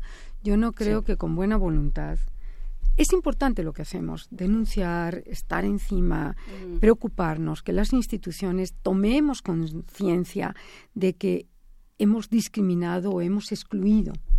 Pero con buena voluntad no se consiguen las cosas. Tiene que haber una estructura, una política pública que atienda el problema y que le diga a un señor, tú tienes el mismo derecho a cuidar a tus hijos y en vez de cinco días te voy a dar los tres meses, o, ¿no? Que le dan a las mujeres. Eso debiera ser, son políticas públicas que hay que eh, empezar a, pues empezar, no, a llevarlas a cabo ya. Discusiones que pueden cambiar radicalmente en los próximos meses en nuestro país y que será interesante tenerlas desde ahora.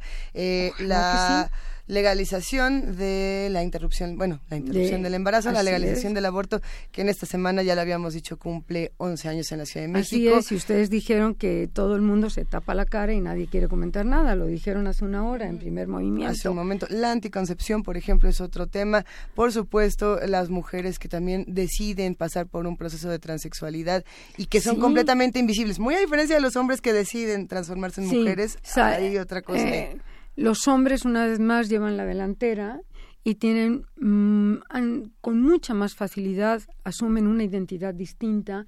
Para las mujeres todavía es el closet está mucho más cerrado. Entonces, bueno, aquí voy a hablar a título personal, no como miembro del Colegio Nacional, ni como investigadora de la UNAM, ni nada. Yo creo que hay cosas que ni siquiera debieran someterse a opinión pública. El derecho al aborto o sea, si tú lo sometes a opinión pública en un país tan, tan religioso como México, la llevas perdida. O sea, porque hay un 80% de gente sumamente creyente y entonces va a decir no al aborto. Entonces, pues ahí creo que las democracias son muy buenas, pero hay cosas que no se deben someter a la democracia. El derecho a tu identidad sexual, matrimonio igualitario. Matrimonio igualitario. O sea, vamos a someter a democracia eh, y a votación si los hombres se pueden casar entre hombres, transexuales, eh, mujeres con mujeres. Eso no se somete, eso es parte del avance de una sociedad. Y yo sé que aquí me van a comer viva después de que salga de este foro, pero eso no es... Mire, la democracia es muy importante, pero ser demócrata no es poner todo, todo, todo, todo en la mesa de una votación. Hay cosas de sentido común y es el derecho a la identidad sexual, sea cual sea la identidad sexual, el derecho a emparejarte afectivamente. Pero te dirían, o sea, ya jugando al abogado del diablo, no es, eh, o sea, nada más por problematizar, te dirían, sentido común, claro, si, si la vida solo puede surgir de un hombre y una mujer, la mujer es el complemento del hombre, como nos están diciendo. Bueno, sí, sí, eso de, de que seamos la parte complementaria esa tontería, con perdón, de que detrás de todo hombre hay una gran mujer, pues a lo mejor detrás de toda mujer está ella misma y no hay nadie. pues, no sé, o hay un gran hombre, no lo hay sé. Una, hay una cosa que es muy interesante ahora en las campañas, eh, no sé, un funcionario como Miquel Arriola, que tuvo que obedecer a la ley del IMSS, y que lo hizo eh, bien a juicio de muchos médicos muy destacados, ¿no? Este, hay una hay un aspecto como como candidato, digamos que no obedece, no tiene que obedecer a ninguna ley, sino un partido se lanza a defender solamente un único modelo de familia, un único modelo de mujer y una cuestión de no no, no antiabortista, ¿no? Sí. Yo también creo que los candidatos debieran representar el bien, pensar cuál es el mm, país que quiero. Si los mexicanos nos preguntáramos, eh, los candidatos que van a estar en la boleta, eh, incluido el que quiere cortar manos si te portas mal, sí, robas, incluido ese, eh, que van a estar en la boleta, se preguntaran, ¿qué país quiero para mis hijos dentro de 10 años? Podría haber ¿Por qué no hay gobiernos de coalición en México desde hace, o son acomodaticios, ¿no? Partido con partido, chapulineamos. Tendríamos que preguntarnos qué país queremos. Y yo sí insisto en que hay aspectos que no debieran ser sometidos a votación por estos dos concretos, derecho a emparejarte afectivamente con quien tú quieras, tu identidad no tiene que ver con tu capacidad de cuidado, con tu capacidad de proveer eh, una familia adecuada y el derecho a que las mujeres decidamos nuestra eh, embarazos, nuestros. Por supuesto, hay que tener toda una infraestructura y una educación de que no es abortar como sistema preventivo general, eso estamos todos de acuerdo, pero eh, hay ciertos aspectos que no debieran ser sometidos, es sentido común. Aunque todavía Argentina votó hace unos días pues, pues, este, por y se organizó un escándalo. Se organizó, a pesar de que es una sociedad psicoanalizada y, digamos, y tiene una brecha salarial más alta que México. Así es, así es. Pero eh, por eso me parece que someter eh, a votación. A lo mejor habría que pasarlo por la Cámara de Diputados, pasarlo por la Cámara de Senadores, discutirlo, hacerlo bien, pero si metemos a una población entera a votar si queremos el aborto, pues va a salir no. Si queremos una sociedad igualitaria con matrimonios igualitarios, no. Si queremos eh, reconocer la transexualidad como una identidad eh, de género absolutamente válida, pues va a salir que no en una sociedad como México. Entonces, pues, pues ni gastemos el tiempo ni el dinero en hacer votaciones que sabemos que están perdidas. Pues bueno, sí, los derechos humanos no se someten a consulta, como bien nos lo recuerda Carnalita del Mundo en en Twitter. Muchas gracias a todos los que han participado. Recuerden que el Colegio Nacional es una instancia que sostenemos y que apoyamos todos gracias. con nuestros impuestos de muchas maneras. Así, es, que pues manifestémonos y hagamos el Colegio Nacional que queremos. Así es, y por eso el Colegio Nacional aunque no, no lo piensen así, no es una institución de élites abierta para todo el mundo, es una educación, difusión mm, para público abierto y la obligación de todos los miembros es estar a lo largo de un año, con excepción de dos meses, haciendo actividades de nuestras disciplinas, relacionadas con nuestras disciplinas, pero para poder dialogar con un público abierto, tomar conciencia, ejercer magisterio desde la difusión y la educación libre para todos. Pues eh, están estas segundas jornadas Sociedad y Mujer eh, el próximo viernes 27 de abril en Donceles 104 Centro Histórico. ¿A partir de qué hora? A las 5 de la tarde la primera mesa, a las cuarto para las 7 la segunda mesa y muchísimas gracias por su hospitalidad y por el diálogo siempre, siempre tan interesante. Siempre tan interesante. Muchísimas gracias. Muchas gracias, Concepción Compani. A ustedes. Y bueno, pues. Vamos, vamos, a escuchar de IFE, Tres Mujeres.